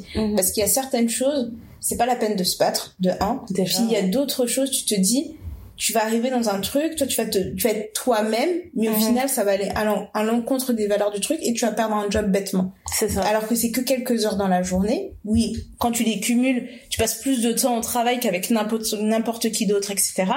Mais ça reste quand même, tu vois, enfin moi il y a des choses sur lesquelles avant je laissais passer. Et maintenant je laisse plus passer. Il y a d'autres choses que avant je me disais non, j'ai pas envie d'expliquer, mais maintenant je prends le temps d'expliquer parce que les gens qui sont trop intrusifs dans ta vie. Pour la première fois de ma vie, j'ai fait des trucs avec des collègues, ça m'est jamais arrivé. 30 ans de carrière, jamais arrivé. Ça m'est arrivé qu'une fois, hein. Ça m'est jamais arrivé, mais du coup tu fais une fois. C'est bien de prendre le temps de le faire avec les bonnes personnes, donc voilà. C'est traîné aussi. Et oui, et là tu fais un truc avec tes collègues, une fois que ça se passe bien, tu refais un truc, et là tu vois que quand tu rentres au bureau, il y a certaines choses qui se disent, certaines choses qui se font. Moi j'ai dû check some people, parce que je leur ai dit non, mais en fait, tout ce qui se passe en dehors du travail, je veux bien, mais on n'a pas besoin d'en parler au bureau. Exactement. Les gens, qu'est-ce qu'ils ont besoin de savoir? Ce que moi je fais, où je le fais, pourquoi je le fais, pourquoi j'étais comme ça, pourquoi j'étais... Et en plus de ça, tu te dis, bon... Il faut avoir aussi le côté de réfléchir. Moi, je suis une personne au travail, je peux partager certaines choses de ma vie, etc. Je peux en parler, il n'y a pas de problème. Mais il y a d'autres choses que je ne partage pas. Donc, il y a plein de choses de ma vie que vous ne savez pas. Mais c'est pas parce que toi, je t'ai donné accès à un petit peu, le petit peu auquel je t'ai donné accès, j'ai pas besoin que tu ailles le répéter à toutes les personnes qui sont là. Exactement. Ils ont pas besoin de savoir ça. C'est parce que toi, t'as accès que j'ai envie que tout le monde ait accès à ça, tu vois. Voilà. Donc, c'est compliqué. Et il y a des gens qui ont du mal à comprendre un peu ce switch où ils se disent « Ouais, mais on m'a dit la dernière fois, oh, mais je trouve que t'es moins... t'es moins solaire que d'habitude. D'habitude, t'es plus punchy, t'es plus machin et tout. Bah, déjà, la nénée que je connais, elle est pas solaire, elle est lunatique. Donc, c'est n'importe quoi. Solaire. Je suis pas lunatique, mais je suis un enfant de la nuit. J'aime la nuit, je suis née la nuit. La nuit, c'est la nuit. Tous les chats sont gris. Exactement. Mais voilà, tu vois, t'as des gens qui te font des petites réflexions comme ça parce qu'une fois, t'as pas voulu aller déjeuner avec eux, parce que t'as pas voulu aller faire du sport avec eux, comme ils disent. Je veux à la tyrannie du déjeuner entre collègues. Je n'en peux plus de cette tyrannie de, tu vas où, on déjeune ensemble, on est déjà 7h.5 minimum ensemble par jour. Qu'est-ce que vous voulez de plus? On s'installe, non mais franchement, moi honnêtement, j'en peux plus de ce truc. L'introvertie en moi et parfois souffre parce que je me dis ok, faut que je socialise avec les autres, que je sois, parce que mon poste me force à être un peu, tu vois, un peu en transverse quoi. Donc je dois vraiment bien m'entendre avec, enfin pas forcément bien m'entendre, mais connaître les gens avec qui je travaille, etc. Parce que ça me permet de faire certaines choses derrière. Et tu dis oui ok, donc je fais tout ça pour être avec eux. Mais il y a des moments où je me dis mais j'aimerais tellement juste être chez moi pendant une semaine et voir personne. Exactement. Et ben voilà, et c'est très bien comme transition parce que je voulais parler des ambitions que j'ai dans la vie. En fait, rappelle-toi Léné, je crois que c'était il y a un mois ou peut-être il y a quelques semaines, on était je pense qu'on a toutes les deux une semaine pourrie au travail et on s'est appelé pendant une pause déj, on s'est raconté tous nos problèmes au bord des larmes, genre j'en peux plus, j'ai envie de démissionner, et puis telle personne elle m'a dit ça. Et alors l'autre elle a essayé de toucher mes cheveux et machin, et j'en peux plus. J'ai fait quoi? Je démissionne, tu sais quoi, je suis déjà en ligne en train d'envoyer des CV. Donc vraiment c'était une semaine de craquage. C'est la semaine vraiment, le moindre petit truc pouvait faire exploser. Ouais, on aurait pu exploser cette semaine. Franchement, et moi je me souviens que j'avais dit à des gens au travail, je disais vous me voyez sourire, mais me cherchez pas.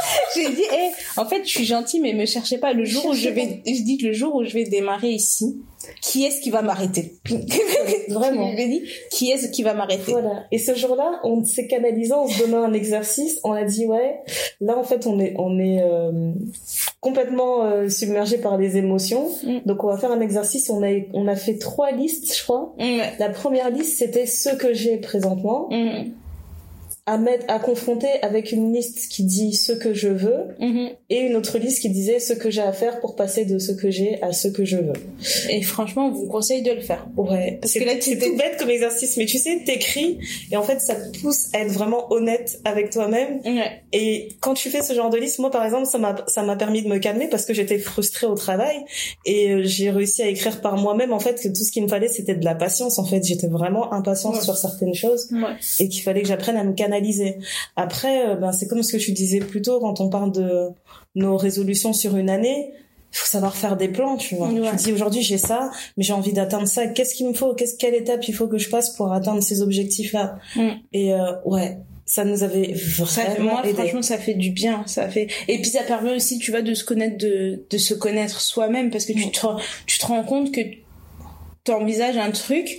Et je pense qu'une fois je t'avais appelé pour ça aussi, j'ai dit j'arrive pas à trouver les termes, j'ai dit des filières, j'ai dit des filières, j'ai réfléchi, tu vois quand tu fais comme ça, j'ai oublié le terme, et là et après tu m'as dit ouais c'est ça, j'ai dit mais c'est exactement ça le mot, et tu te rends compte que c'est des petites choses, et tu te dis bon en fait je fais un peu d'introspection, je réfléchis, je me dis bon en fait moi je suis comme ça, face à telle chose, je réagis comme ça, qu'est-ce que je peux faire pour éviter de réagir comme ça, tu vois. Voilà. Comme moi, quand il y a des collègues qui veulent tout le temps savoir, alors tu vas faire quoi comme sport ce midi? Tu vas où? Tu vas faire quoi? Et je dis, moi en fait, j'aime bien faire mon sport soit très tôt le matin, soit le soir en rentrant chez moi.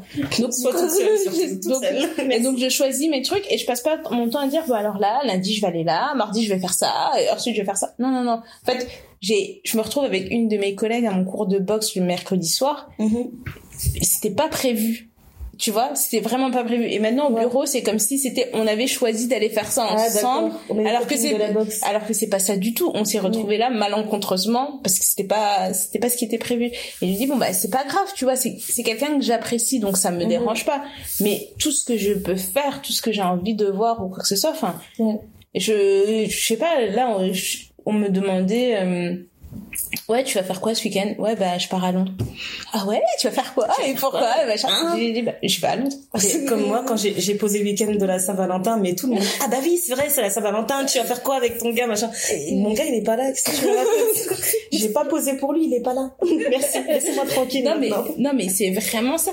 Et moi, je pense que la grande question au bureau que tout le monde se pose, c'est sur ma vie, sur savoir qui est dans la vie. Qui est dans ma vie. Mais c'est très grave, intrusif comme ça. Non, mais franchement, je t'avais dit, Sandaya, elle entendait ça tout le temps. Voilà, il me dit, j'avais un de mes collègues, il venait, il voulait savoir, il m'a dit, ouais, est-ce que t'as quelqu'un dans ta vie? J'ai dit, non, la loi française te considère célibataire jusqu'au moment où tu es marié, donc je suis célibataire. Après, il m'a dit, non, mais moi, j'aimerais savoir s'il y a quelqu'un dans ta vie. J'ai dit, mais j'ai pas envie de répondre à ta question. Il dit, franchement, fais payer cette information, parce qu'apparemment, tout le monde veut savoir. Tu dis, tu me fais un PayPal et je reviens vers toi dans les 48 heures. Avec la réponse. Non, mais franchement, et parce que lui, son explication, c'est que moi, je lui avais tiré les verres du nez. Il dit qu'il est marié. Le mec porte pas d'alliance. Ok. Comme moi. Voilà. Donc, du coup, moi, je me dis, ok, il est marié. Il me montre une photo avec sa femme. Moi, je lui ai juste posé des questions. Il a choisi de me répondre. Mm-hmm. Maintenant, lui, dans le cours de la conversation, il a trouvé ça normal de me reposer la question. Moi, je lui réponds. Sauf qu'il savait pas que t'étais une escroc. C'est pas question d'être escroc. Chacun choisit de répondre aux questions qu'il a envie de répondre. Et donc, du coup, j'ai dit, j'ai pas envie de répondre. Oui, mais pourquoi? J'ai dit, non, j'ai pas envie de répondre. Et pendant des semaines, il me demandait si le soir, quand je rentrais chez moi, il y avait quelqu'un qui m'attendait, quand j'allais déjeuner en dehors, j'allais déjeuner avec qui. Et à un moment, ils vont te suivre. J'ai dit, si c'est pas déjà fait. À un moment donné, j'ai dit, mais en fait, j'ai pas envie de répondre. J'ai dit, on est libre. Dans la vie de faire des choix. Mon choix, c'est de ne pas te répondre. Accepte mon choix. J'ai dit, si t'as vraiment envie de savoir si je suis avec quelqu'un, ça va changer quoi ta vie? Tu es là, tu es mariée. Occupe-toi de ta femme. Moi, t'as pas besoin de ça. Ou alors, je veux savoir pour qui tu te renseignes. Il faut me donner l'information. Voilà. Mais c'est vraiment un truc du genre où il y a un des associés aussi qui m'avait fait le truc genre ça va, t'es rentré hier et tout. Je dis ouais, ça va et tout. Tiens, mais t'es parti tôt. J'ai dit ouais, mais j'avais un truc à faire. Et puis il m'a regardé, il dit hey, t'avais un truc à faire. J'ai dit ouais, j'avais un truc à faire. Je réponds dans un sourire. Il dit et c'était quoi? J'ai dit non, ben j'ai pas envie d'en parler. Et je suis partie avec mon sourire. Tu vois, mais je pense vraiment que je vais faire ça, je vais faire payer cette information parce que c'est ça les intrigue trop, tu vois, c'est incroyable. Et puisqu'on parle de ça, c'était aussi de savoir aussi quand on parle de l'importance de se connaître, c'est aussi très très important de se connaître avant d'être avec quelqu'un, de connaître ses limites, de savoir ce qu'on est prêt à accepter. Exactement. Je pense que avec les choses qu'on a vécues ces dernières années, franchement, c'est trop cruel, mais à chaque fois qu'il se passe des trucs, j'appelle Néné et je lui dis hey, Néné, je sais pas, mais j'espère vraiment que s'il y a un homme qui rentre dans ta vie, ce sera vraiment un homme bien, parce que tu vois les histoires qu'on a entendues là, je veux pas que tu vives ça, Néné.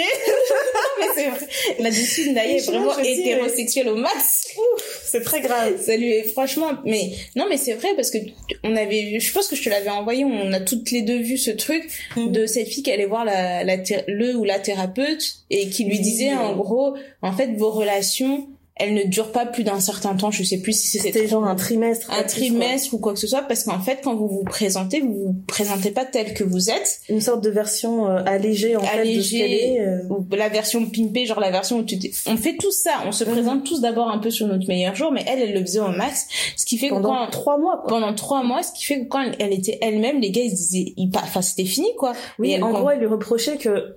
Elle devenait elle-même du jour au lendemain, en fait. Dès que elle, dans sa tête, elle se disait, ok, cette personne, elle est bien pour moi, je peux lui montrer. Voilà. Et le thérapeute disait que, en gros, c'est un choc, et donc c'est pour ça que ces relations fonctionnaient pas. Et c'est pour ça qu'on dit que c'est important de se connaître soi, parce que tu connais tes limites, tu sais ce que tu veux, et c'est aussi important parce que, quand il y a quelqu'un qui rentre dans ta vie, tu sais ce que tu peux accepter. Tu Exactement. Sais où est-ce que tu veux aller, etc., etc. Et, parce que on a beaucoup de gens qui, même en se connaissant très bien, en étant dans le mariage, il y a des difficultés, ou dans un couple, parce que pas forcément le mariage, il y a certaines difficultés quand tu mets une autre personne dans ta vie. C'est ça. Et là, tu te rends compte combien de fois, moi, j'ai entendu autour de moi, genre, j'arrive pas à me reconnaître, je sais plus ce que je veux, je sais pas si c'est réellement ça, machin, etc. Et là, tu te dis, non, mais sérieusement, parce que on est des êtres humains, on est amenés à évoluer. C'est normal. La personne que j'étais à 20 ans ou que j'étais à 10 ans n'est pas la même personne que je suis aujourd'hui. Et j'ai pas évolué forcément négativement, mais autant il y a des choses que je sais que depuis que je suis née, je suis comme ça, qu'elles vont pas changer. Autant il y a d'autres choses, t'as de la place un peu de flexibilité, voilà, à de l'évolution, etc. Tu vois. Et quand tu prends tout ça en considération, le fait de se connaître, de vouloir entrer quelqu'un dans ta vie, etc. Oui. Et le fait de dating in 2020. Épisode à venir. Hein. Parce que je pense vraiment qu'on a besoin d'invités pour cet épisode, parce ouais, qu'à deux, ça va être compliqué. Ça va être vraiment compliqué, ouais, mais on prévoit vraiment tout un épisode là-dessus. Mais c'est quelque chose, quoi. Moi j'ai entendu des choses que j'ai jamais. Pas mûr, hein. Non mais j'ai jamais entendu ça de ma vie. Mais en plus, le pire c'est que c'est pas juste, c'est dating. Déjà dating, c'est vrai que ça part quand même. Je sais même pas si je peux dire que ça part en vrille, mais ça n'a rien à voir avec il y a 10 ans déjà, ça n'a rien à voir avec il y a 20 ans. Ouais. Mais même le mariage en fait, j'ai l'impression qu'il y a beaucoup trop de choses qui ont évolué, qui ont évolué. Et je me dis, ne serait-ce que sur la vision du couple que les gens ont en fait, ça varie trop d'une personne à une autre. Ça c'est tout à fait normal. Ouais. Mais je trouve que maintenant, quand tu pars en rencard en fait, il y a déjà trop de pression. Le premier rencard, j'ai l'impression qu'il renferme trop de codes, trop d'enjeux. Je trouve ça bête, en fait. Je me dis, pour moi, un bon rencard, enfin, un bon premier rendez-vous quand t'es quelqu'un qui cherche à avoir une relation sérieuse, on va dire, et ben, c'est un rencard où vous êtes dans un endroit où vous êtes capable de vous entendre quand vous parlez. Première chose. Et vous êtes capable d'être vraiment, j'ai envie de dire presque vulnérable. C'est-à-dire que vous allez poser des questions. Il y a peut-être quelques questions qui vont donner l'impression que ça va trop loin. T'as le droit de revenir en arrière et dire ouais, doucement, je veux bien te raconter des choses, mais pas trop. Mm-hmm. Mais juste, l'idée, c'est de jauger la personne, en fait. C'est vraiment de jauger la personne. Donc, tu viens pas à un premier encart en disant je veux que toi, tu fasses autant pour moi, je veux que tu fasses ça, ça, ça. Non, tu viens et tu te dis moi, en tant que ma personne, aujourd'hui, à 30 ans... Et je pense que c'est ça qui... Je sais, le truc, ça. Le switch, c'est que... Moi, je pars du principe que passé 25 ans, on se connaît tous plus ou moins bien. Mmh. Il y a deux choses. Une femme qui a passé 25 ans, une femme comme moi qui est dans sa trentaine et qui va à des dates, les gens vont te regarder genre elle est désespérée à se trouver quelqu'un, donc elle va forcément aborder des sujets sérieux. En fait, tout ce qui sortira de ta bouche, ce sera parce que j'ai exigeant parce que j'ai envie de me marier, parce que j'ai envie d'avoir des enfants, parce que j'ai envie de tout ça. Non mec, c'est pas ce que je suis en train de te dire, je suis en train de me présenter. Voilà. Donc c'est comme un entretien d'embauche, tu te présentes sous ton meilleur jour, mais tu dis la vérité. Tu dis voilà, je sais que je suis comme ça, comme ça, comme ça, mais je peux pas lier à ça parce que t'as des bons et t'as des mauvais côtés. Et ça ne t'engage en rien parce que c'est la première fois qu'on se voit. On n'est vraiment pas obligé. Après, à force de passer du temps ensemble, moi, je reconnais que parfois, sur certaines choses, je peux être très exigeante. Mm-hmm. Ça, je le sais et je le dis franc jeu. Je dis, voilà, moi, je sais que je suis comme ça, je suis comme ça, je suis comme ça. Mais à côté de ça, je suis une personne aimante, attentionnée, machin, machin. Tu fais un peu, tu vois, tu sais contrebalancer. Voilà. Maintenant, quand tu te présentes comme ça, la personne sait si oui ou non elle veut dealer avec toi ou pas. Et pour moi, ça compte énormément en plus parce que si vraiment vous vous retrouvez dans une autre relation et que dans 3 mois, la personne, elle a oublié ce que tu lui as dit le premier jour et qu'elle te dit « Mais t'es quand même capricieuse, hein. » Ouais, mais au premier regard, je t'ai dit que j'étais capricieuse. Je t'attendais à quoi ? Je t'ai dit que j'étais très capricieuse. Voilà, ça y est. C'est juste ça pour moi qui compte. C'est vraiment d'être dans un minimum de transparence et de pas se vendre, en fait. Parce que ça va vous mener à quoi, en fait ? En fait, il y a trop de codes. Moi, de ce que je vois maintenant, c'est qu'il y a beaucoup trop de codes et j'ai pas eu le update de la nouvelle version de Date. Tu dois acheter le plugin. Parce que, franchement, il y a des trucs. Moi, je me souviens, à l'époque, j'ai une de mes meilleures amies, quand on parlait et tout, avec des gars, ou qu'on allait manger, quoi que ce soit, ou quand on revenait, on se faisait les débriefs, on s'était dit, ouais, non, lui, ce mec-là, c'est un encas, c'est quelqu'un que je vais voir peut-être 1 ou 2 mois, mais ça n'ira pas plus loin. Tu le sens déjà. Elle disait, lui, c'est un encas, lui, c'est un apéro. Voilà, j'apprécie sa compagnie. Voilà, tu vois, tu dis, lui, c'est un apéro, lui, c'est peut-être un cocktail dînatoire, on peut être surprise, etc. Voilà. Lui, c'est un petit déjeuner. Et le but, c'était vraiment de se retrouver avec un gars, genre, lui, c'est le dîner, c'est vraiment le dernier repas de la journée. C'est le brunch. Pour moi, l'objectif, c'est d'avoir un brunch. Je sais pas pourquoi, hein, mais bon. Mais au brunch, t'as tout. T'as les fruits, t'as les salés, t'as le chaud, le froid, t'as l'alcool, t'as les softs. Un brunch. Avec du dessert, en plus. Non. Du dessert. Mais en gros, c'était vraiment ça. C'était de se dire, en fait, à chaque fois qu'on rencontrait un gars et qu'on parlait, qu'on passait du temps, on se disait les choses. Non, mais ce gars-là, franchement, je pense juste que ça restera un encas. Il est mignon, il est sympa, mais en étant tout à fait objective, ça n'ira nulle part, tu vois. Ouais. Et c'est ça, en fait, tu parles avec des gens Moi, on m'a déjà reproché, genre, de parler de sujets trop sérieux parce que, tu parles de sujets trop sérieux et tu te projettes. Non, gars, je suis pas en train de me projeter. Je me pose. Parler de sujets sérieux. Moi, j'ai besoin de savoir comment tu réfléchis. Donc, on peut parler de tout et n'importe quoi. On peut parler de la faim dans le monde. On peut parler de comment tu lasses tes chaussures. On peut parler de comment tu fais tes pâtes préférées. J'en ai rien à faire. Franchement. Mais c'est juste, moi, quand tu m'expliques et que tu me parles, j'arrive à voir comment ton cerveau fonctionne. Moi, je vois comment mon cerveau fonctionne. Parce qu'il faut pas se mentir. Mm-hmm. Quand tu veux être avec quelqu'un, faut être sûr que vous puissiez réfléchir ensemble. Bah oui. Parce que tu dis, ok, on a chacun son caractère.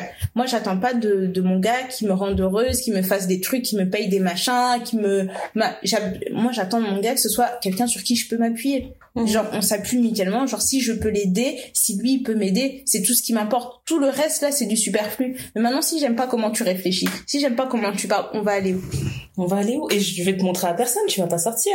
Et c'est pour ça que je me dis que c'est tellement propre à une personne, parce que je sais qu'il y a des couples qui vont fonctionner comme ça, ils vont se dire, mais quand on est à deux, c'est super, quand on est à la maison juste à deux, ou quand on sort juste à deux, c'est parfait, mais je peux pas le montrer à mes proches.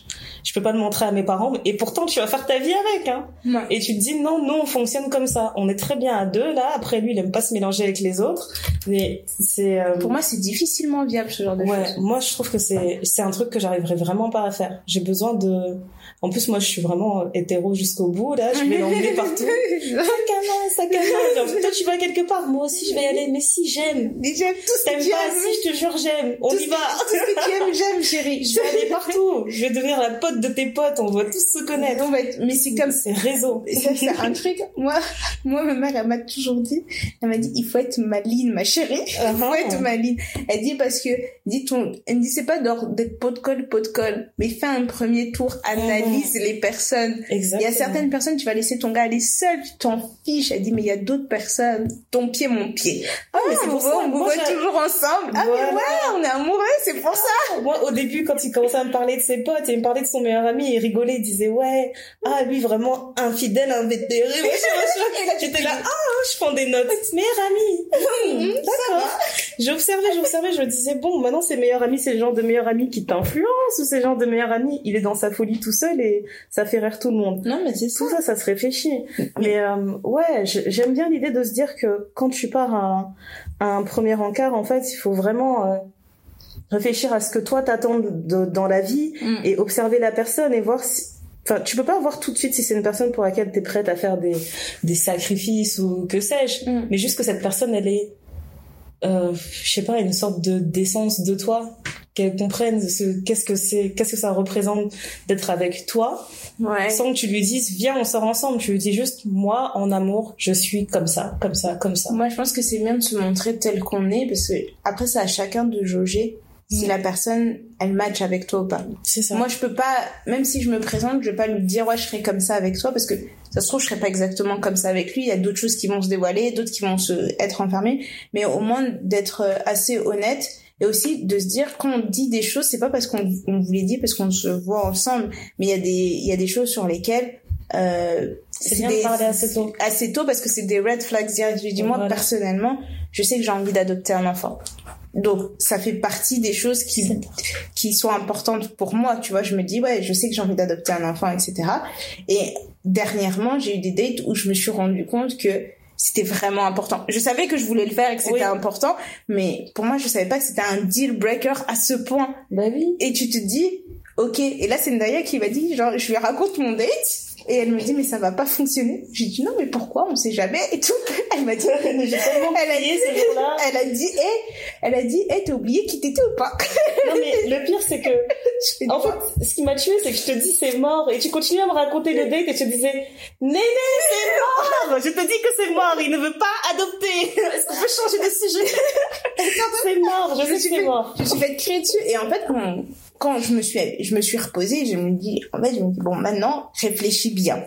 Je dis, ok, mais tu veux adopter un enfant, c'est un deal breaker, parce que tu te dis, elle m'a dit, ouais, Néné, la personne que tu es, ça fait partie des choses que ça va pas changer. Et toutes les personnes qui te connaissent bien, eh ben, elles te diront que oui, mais c'est tout à fait normal, c'est elle est comme ça, en fait. Voilà. Exactement. Et donc, ça fait partie de ma personne. Parce que jusqu'à, j'ai appelé ma mère, je lui en ai parlé, tu vois, sans rentrer vraiment dans les détails. Oui. Et puis, elle m'a dit, Elle dit, oui, mais ma chérie, c'est comme ça que tu es. Elle dit, il y a des choses que tu fais aujourd'hui. Moi, je te regarde.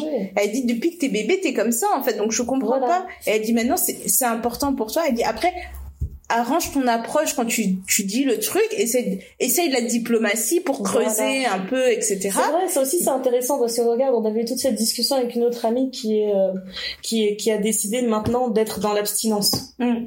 Quand tu dis ça au premier encart, ça fait mal, hein. Et en gros, elle se demandait, est-ce qu'il faut que j'arrête de dire ça dans les premiers encarts? Et pour moi, je me disais, en fait, c'est l'approche qui compte, c'est vrai. C'est l'approche. Plutôt que de venir et dire salut, je sais que tu me trouves super sexy et que j'ai l'air grave baisable, mais je baise pas, tu vois. Il y a une façon de faire le truc. Tu viens pas tout de suite et tu dis, ah, qu'est-ce que tu vas faire? Et puis, aussi de savoir, est-ce que toi t'assumes cette part de toi? Est-ce que t'as vraiment envie de suivre ce truc jusqu'au bout? Dans ce cas-là, tu trouveras un moyen de l'amener doucement. Parce que là, vous venez de vous voir. Qu'est-ce qui te dit que lui, il a envie d'entrer dans ta culotte? Mais c'est ça, on sait jamais où est-ce que ça va aller, tu vois. C'est ça. Mais c'est l'art et la manière de dire les choses, de faire des trucs. Moi, je sais personnellement que mes parents, comme ils évoluent dans le milieu médical, ils nous ont toujours parlé de la drépanocytose. Mmh. Ils ont toujours dit, ouais, il faut faire les tests, c'est important. Nous, on vous a fait les tests quand vous étiez petit, vous êtes comme ça. Donc moi, je sais que être avec un homme noir, peu importe l'homme noir, j'aurais jamais de problème, j'aurais pas de questions à me poser sur ce sujet-là, de me dire, ok, je pourrais peut-être avoir des enfants malades parce que je sais très bien que je ne suis pas porteuse du gène. Okay. Alors je sais que dans mes frères, il y en a qui sont porteurs du gène, d'autres qui ne le sont pas. Et la question s'est posée à chaque fois, en fait. Quand tu dis, ouais, je vais me marier, ok, tu vas te marier avec une femme noire, maintenant, est-ce qu'elle est porteuse du gène ou pas? Parce que finalement, est-ce que l'amour que vous avez l'un pour l'autre, soit vous vous aimez, vous n'avez pas d'enfant parce que vous avez une chance sur 4 d'avoir un enfant malade, ou alors vous vous dites, bah c'est mieux, on se sépare, on s'aime beaucoup et on se sépare. Nous, dans notre famille, on a eu des exemples de dire, est-ce qu'on est prêt à ne jamais avoir d'enfant? Est-ce que c'est difficile, tu vois? Parce que moi, dans ma famille, j'ai eu des exemples comme ça où je crois que c'est une de mes tantes, elle sortait avec un type et tout. Elle a vu que ça commençait à devenir sérieux et elle a dit, bon, attends, on va aller faire un test. Ils sont partis faire le test, ils se sont rendus compte qu'ils étaient tous les deux porteurs du gène.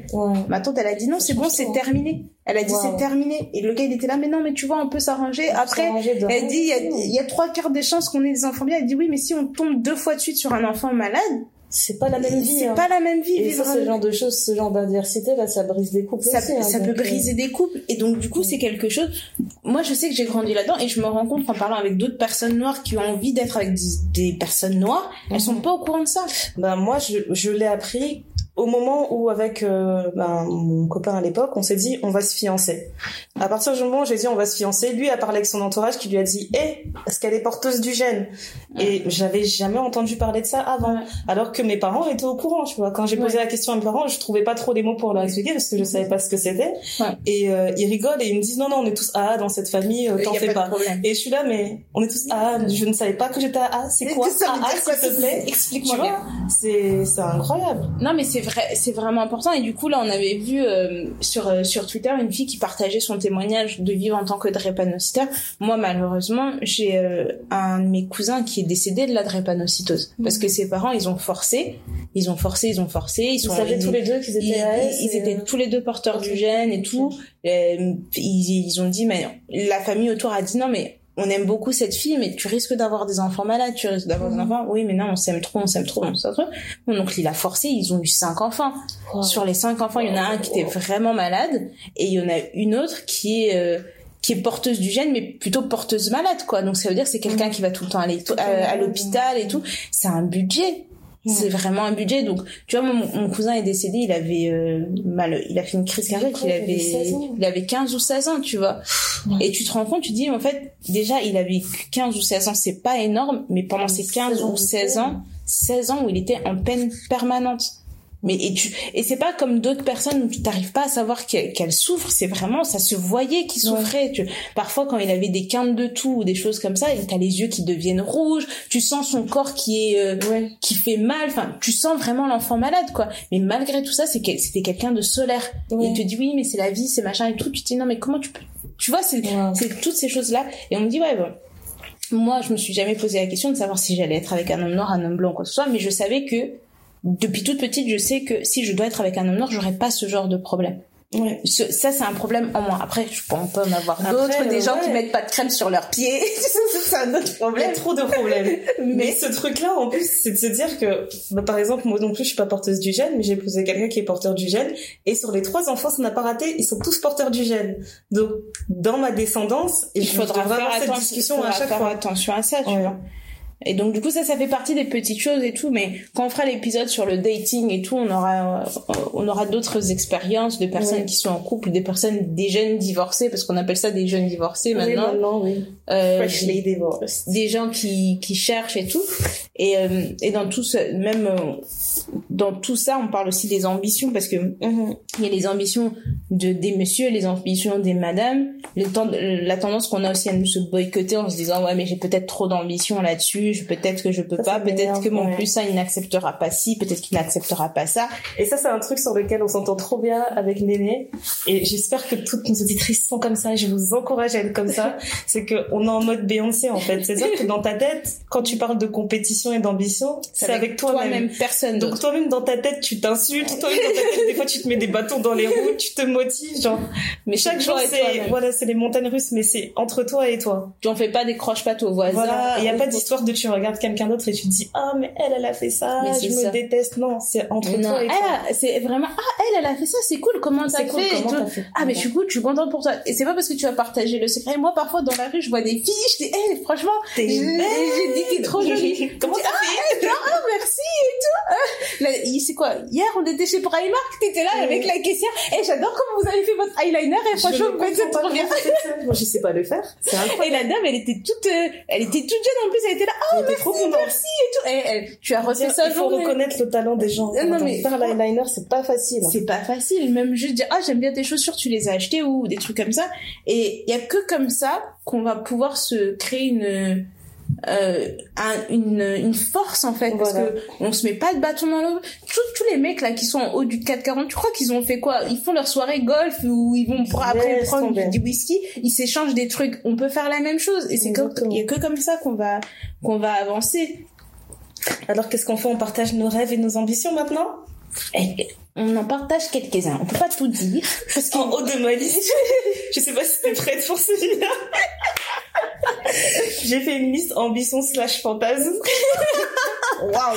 Numéro 1, fuck Burna Boy. Waouh.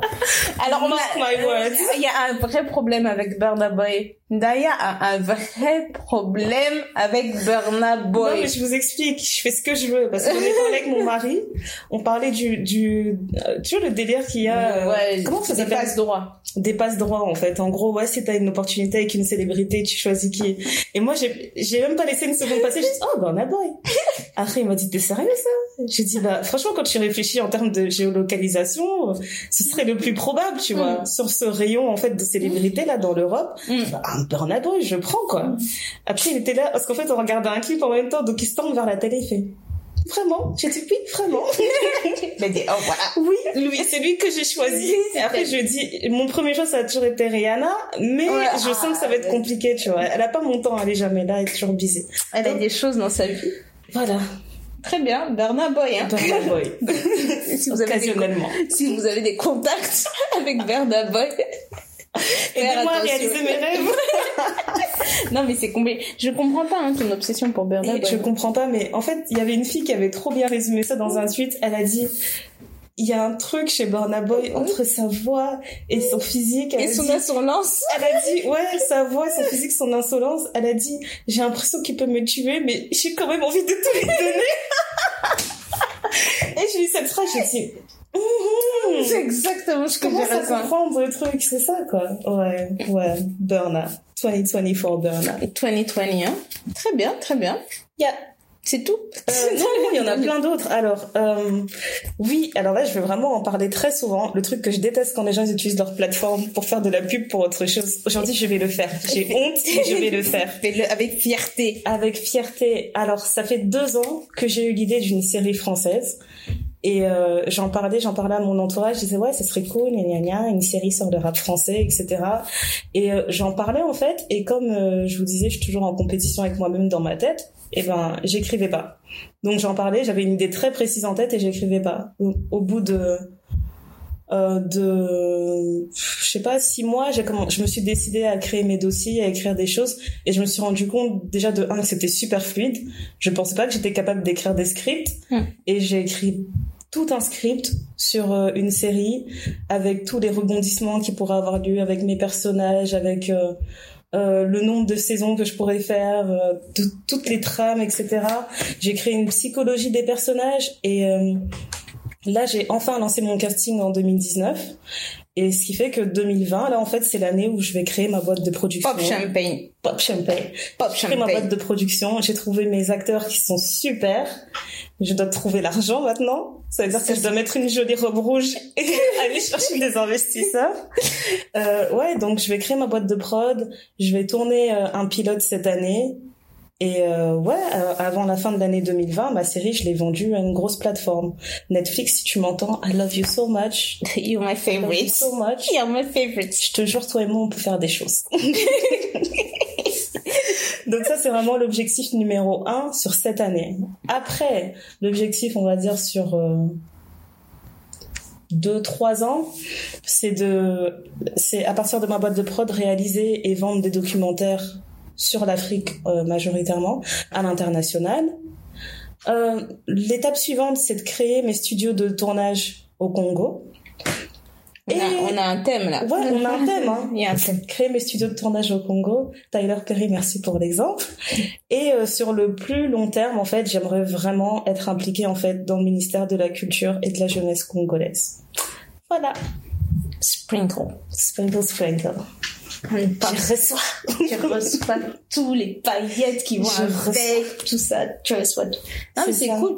Mais c'est bien parce que du coup, quand on te connaît depuis quelques temps, ça fait du sens. Vous la connaissez que depuis quelques années. Ça fait 3 ans, hein. Voilà. Attends. Ça fait, voilà. Mais moi qui la connais depuis quelques années. Hein, avec un S. Voilà. Année avec un S. Avec beaucoup de S. Ça fait du sens, en fait. C'est un peu les gépétos. Non, mais là-dessus, Naya et moi, on est pareil, on est des gépétos. On n'a pas besoin d'être dans la lumière, on va juste donner des ordres comme ça. Tac, tac, tac. Comme là, je dis, par exemple, je suis en train de créer ma série, etc. Mais ça, je suis en train de le faire avec mon mari. Et par exemple, le jour où on fait notre casting, et ben, je le regarde, là, je croise les bras et je l'entends pitcher la série aux acteurs. Je me dis, vraiment, il a très bien raconté ça, comme s'il l'avait écrit. J'adore, continue. Tu vois, les directeurs de casting à côté qui prennent des notes, on dirait c'est pas elle qui prend les décisions, on va croire c'est lui qui parle, c'est lui qui prend les décisions. Elle prenait les petites notes et tout, elle laissait parler et tout. Non, c'est très bien, c'est très bien. Je laissais parler. Non, mais ça marche comme ça dans le milieu, hein. C'est jamais. Il y a les gens qui vendent leurs trucs, qui sont capables de le vendre et voilà, mais en général, quand tu vas dans les gros trucs, les personnes qui prennent les décisions sont les personnes qui sont un peu en retrait parce qu'elles ont besoin de réfléchir, d'analyser. Elles peuvent pas te parler et analyser en même temps, c'est difficile. Ah non, je veux vraiment être la femme de l'ombre là-dessus. Là, j'ai bien compris. Gepetto. Eh ben, écoute, moi, pour 2020, j'ai beaucoup de travail. J'ai vraiment beaucoup. Juste pour 2020, alors. Et juste pour 2020, en fait, j'ai un projet que j'avais depuis très très longtemps. Je pense que ça fait 5 ans que je l'avais en tête. Peut-être même plus. Et j'ai enfin décidé de les réaliser. Je me suis dit, c'est bon, là, j'ai. Donc la phase de développement est terminée. Je trouve que maintenant, j'ai un peu plus de crédibilité, même si j'en ai, pour moi, pas encore assez. Mais il y a juste mes actions qui vont montrer que j'ai la crédibilité. Donc, j'ai créé mon association et qui tourne autour de la femme et des enfants, enfin des femmes et des enfants. On parle au pluriel. La fille qui veut adopter, hein. Vous entendez ? Ça vient de la fille qui veut adopter des enfants et qui se disait je peux sortir avec un gars qui veut pas adopter. Enfin bref, voilà. Et donc du coup, premières actions par rapport à cette asso, c'est vraiment la santé des mères et de leurs enfants. Et alors que mon asso, c'est vraiment un objectif santé. Et j'aimerais vulgariser certaines choses qui sont très tabous dans nos communautés, où je voudrais qu'on puisse pas échanger sur la sexualité. Je pense que ma première journée d'action que je vais mener, ça sera autour des jeunes mères, donc des mamans qui ont moins de 25 ans, donc entre 18 et 25 ans, qui ont leur premier enfant. un peu démystifier certaines choses. Tu sais, nous, on va nous dire, ouais, il faut fermer le ventre après l'accouchement, et on va dire, ouais, mais pourquoi faut fermer le ventre, etc. Les actions, ça, je me suis rendu compte, parce que maintenant, on voit toutes les nanas qui mettent des waist trainers après les trucs. Oh là là, le mal qu'elles se font. Mais il y a des trucs où, en fait, je me rends compte qu'en Asie, elles font ça aussi, mais avec un cordage, là. Avec un cordage, etc. Et donc, déjà, me renseigner sur pourquoi on fait certains actes, et les mettre face à la réalité occidentale et tout, et faire un vrai connaissances médicales, à mes connaissances médicales, et faire un vrai travail d'éducation là-dessus, et parce que le vrai gros projet, mais vraiment si ce truc se réalise, je serai la femme la plus heureuse du monde. Ça va se réaliser, amen, comme on dit. Mais c'est vraiment d'avoir une structure semblable au planning familial au Congo. Okay. Pour avoir un endroit à parler, parce que moi je me rends compte de la chance que j'ai d'avoir une maman qui soit quand même à l'écoute, qui soit quand même là, qui m'accompagne, etc., tout en respectant une certaine pudeur, mais qui me disait les choses. Et je me dis qu'il y a d'autres personnes qui n'ont pas ça, et si on peut donner ça, il y a que comme ça qu'on va bien avancer. Il y a que comme ça, il y a que le savoir qui sauve. Donc ça, c'est mon gros projet. Donc là, je menais au moins 2 journées d'action en 2020, trouver des investisseurs et tout, et continuer à construire le projet comme ça. C'est juste moi-même, et je suis très très très fière. Et en plus, le nom que j'ai donné à l'asso, c'est un truc qui veut dire quelque chose dans ma langue, etc. Donc des connotations, il y a des liens. Enfin, la date où j'ai souscrit, enfin où j'ai validé l'inscription de mon association, ça veut dire quelque chose. Il y a quelque chose qui fait que c'était vraiment le bon moment de le faire. J'ai un autre projet, mais qui va sortir tout au long de l'année, mais que je vais commencer du coup là, quand il va commencer à faire beau. J'aimerais faire une expo beauté noire au pluriel. Où, donc si vous voyez quelqu'un dans Paris, une petite demoiselle avec un gros appareil photo qui vous arrête, on dit excusez-moi, je trouve ça joli, j'ai fait te prendre la photo. C'est moi, parce que j'aimerais faire j'aimerais organiser une expo avec sur les beautés noires, mais pas forcément des petites jeunes, enfin tu vois, pour montrer qu'en fait, vraiment mettre l'accent sur le fait que les femmes noires sont plurielles. Tu peux être claire, tu peux avoir des taches, tu peux être vieille, tu peux être jeune, tu peux avoir des lunettes, des lentilles. Montrer vraiment toutes les femmes que l'on peut trouver belles. Et donc si ça peut se réaliser, ça serait bien aussi. J'aimerais aussi investir au pays, parce que je me vois plus investir au Congo qu'en France. Je sais pas pourquoi. Ou même dans un autre pays, mais le Congo, c'est, je sais pas, plus je vieillis, plus je me dis oui, c'est logique d'aller mettre mon argent là-bas. Et, grosse ambition, mais ça, c'est pour, je pense, pour ma décennie, une vraie marque. J'aime pas dire ça comme ça, genre lifestyle brand. Je pense pas que ce sera du lifestyle brand, mais j'ai une idée de concept qui va se ramifier dans plein de choses, dans les médias, sous forme de magazines, de blogs et de tout ça. Et en fait, ça va tout s'englober, et il y aura des déclinaisons sur des articles, sur des trucs que vous pourrez acheter, que vous pourrez lire, et voilà. Et du coup, je travaille savoir comment on fait une petite brique après l'autre, pour avoir vraiment la toile du truc. Brique moko et zotondandako. Exactement, moko. Comme dirait ma mère, malembe, tokokoma. Voilà. Oh, quelle belle conclusion. C'était le thé noir. On n'a pas de mantra, parce qu'on n'a pas cherché de mantra. Mais comme on a dit chez eux. Je suis qu'on en a mais tu as déjà dit brique moko et zotondandako. Exactement, ça veut dire. Traduction. Brique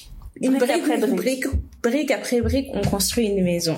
Voilà. Et l'autre, c'était malembe tokokoma, ça veut dire petit à petit, on va arriver. C'était le thé noir.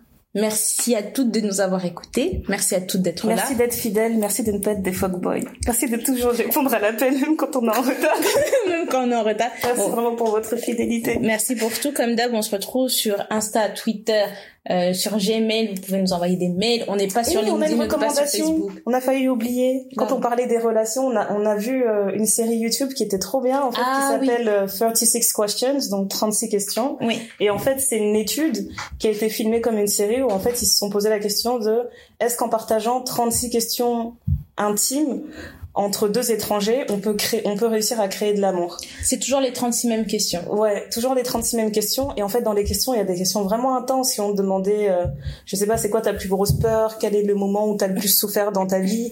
Et tu vois vraiment que les gens, ils se regardent dans les yeux, ça crée de l'empathie et tout quand ils échangent ces questions. Et c'est trop beau, en fait, parce que à la fin de cet échange, on leur demande, est-ce que vous aimeriez aller en rencard un jour?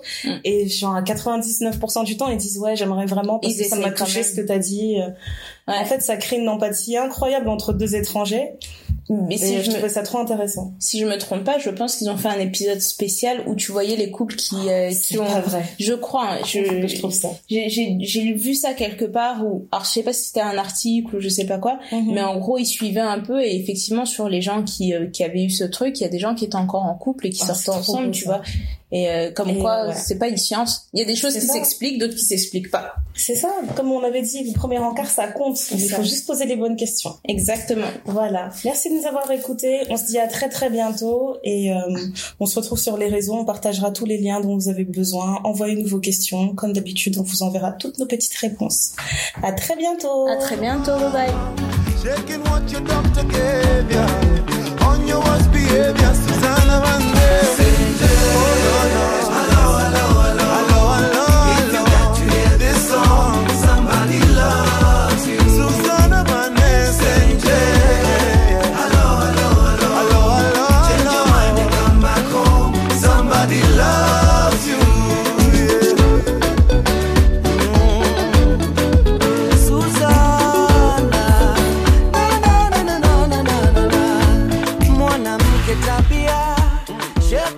Jaliwa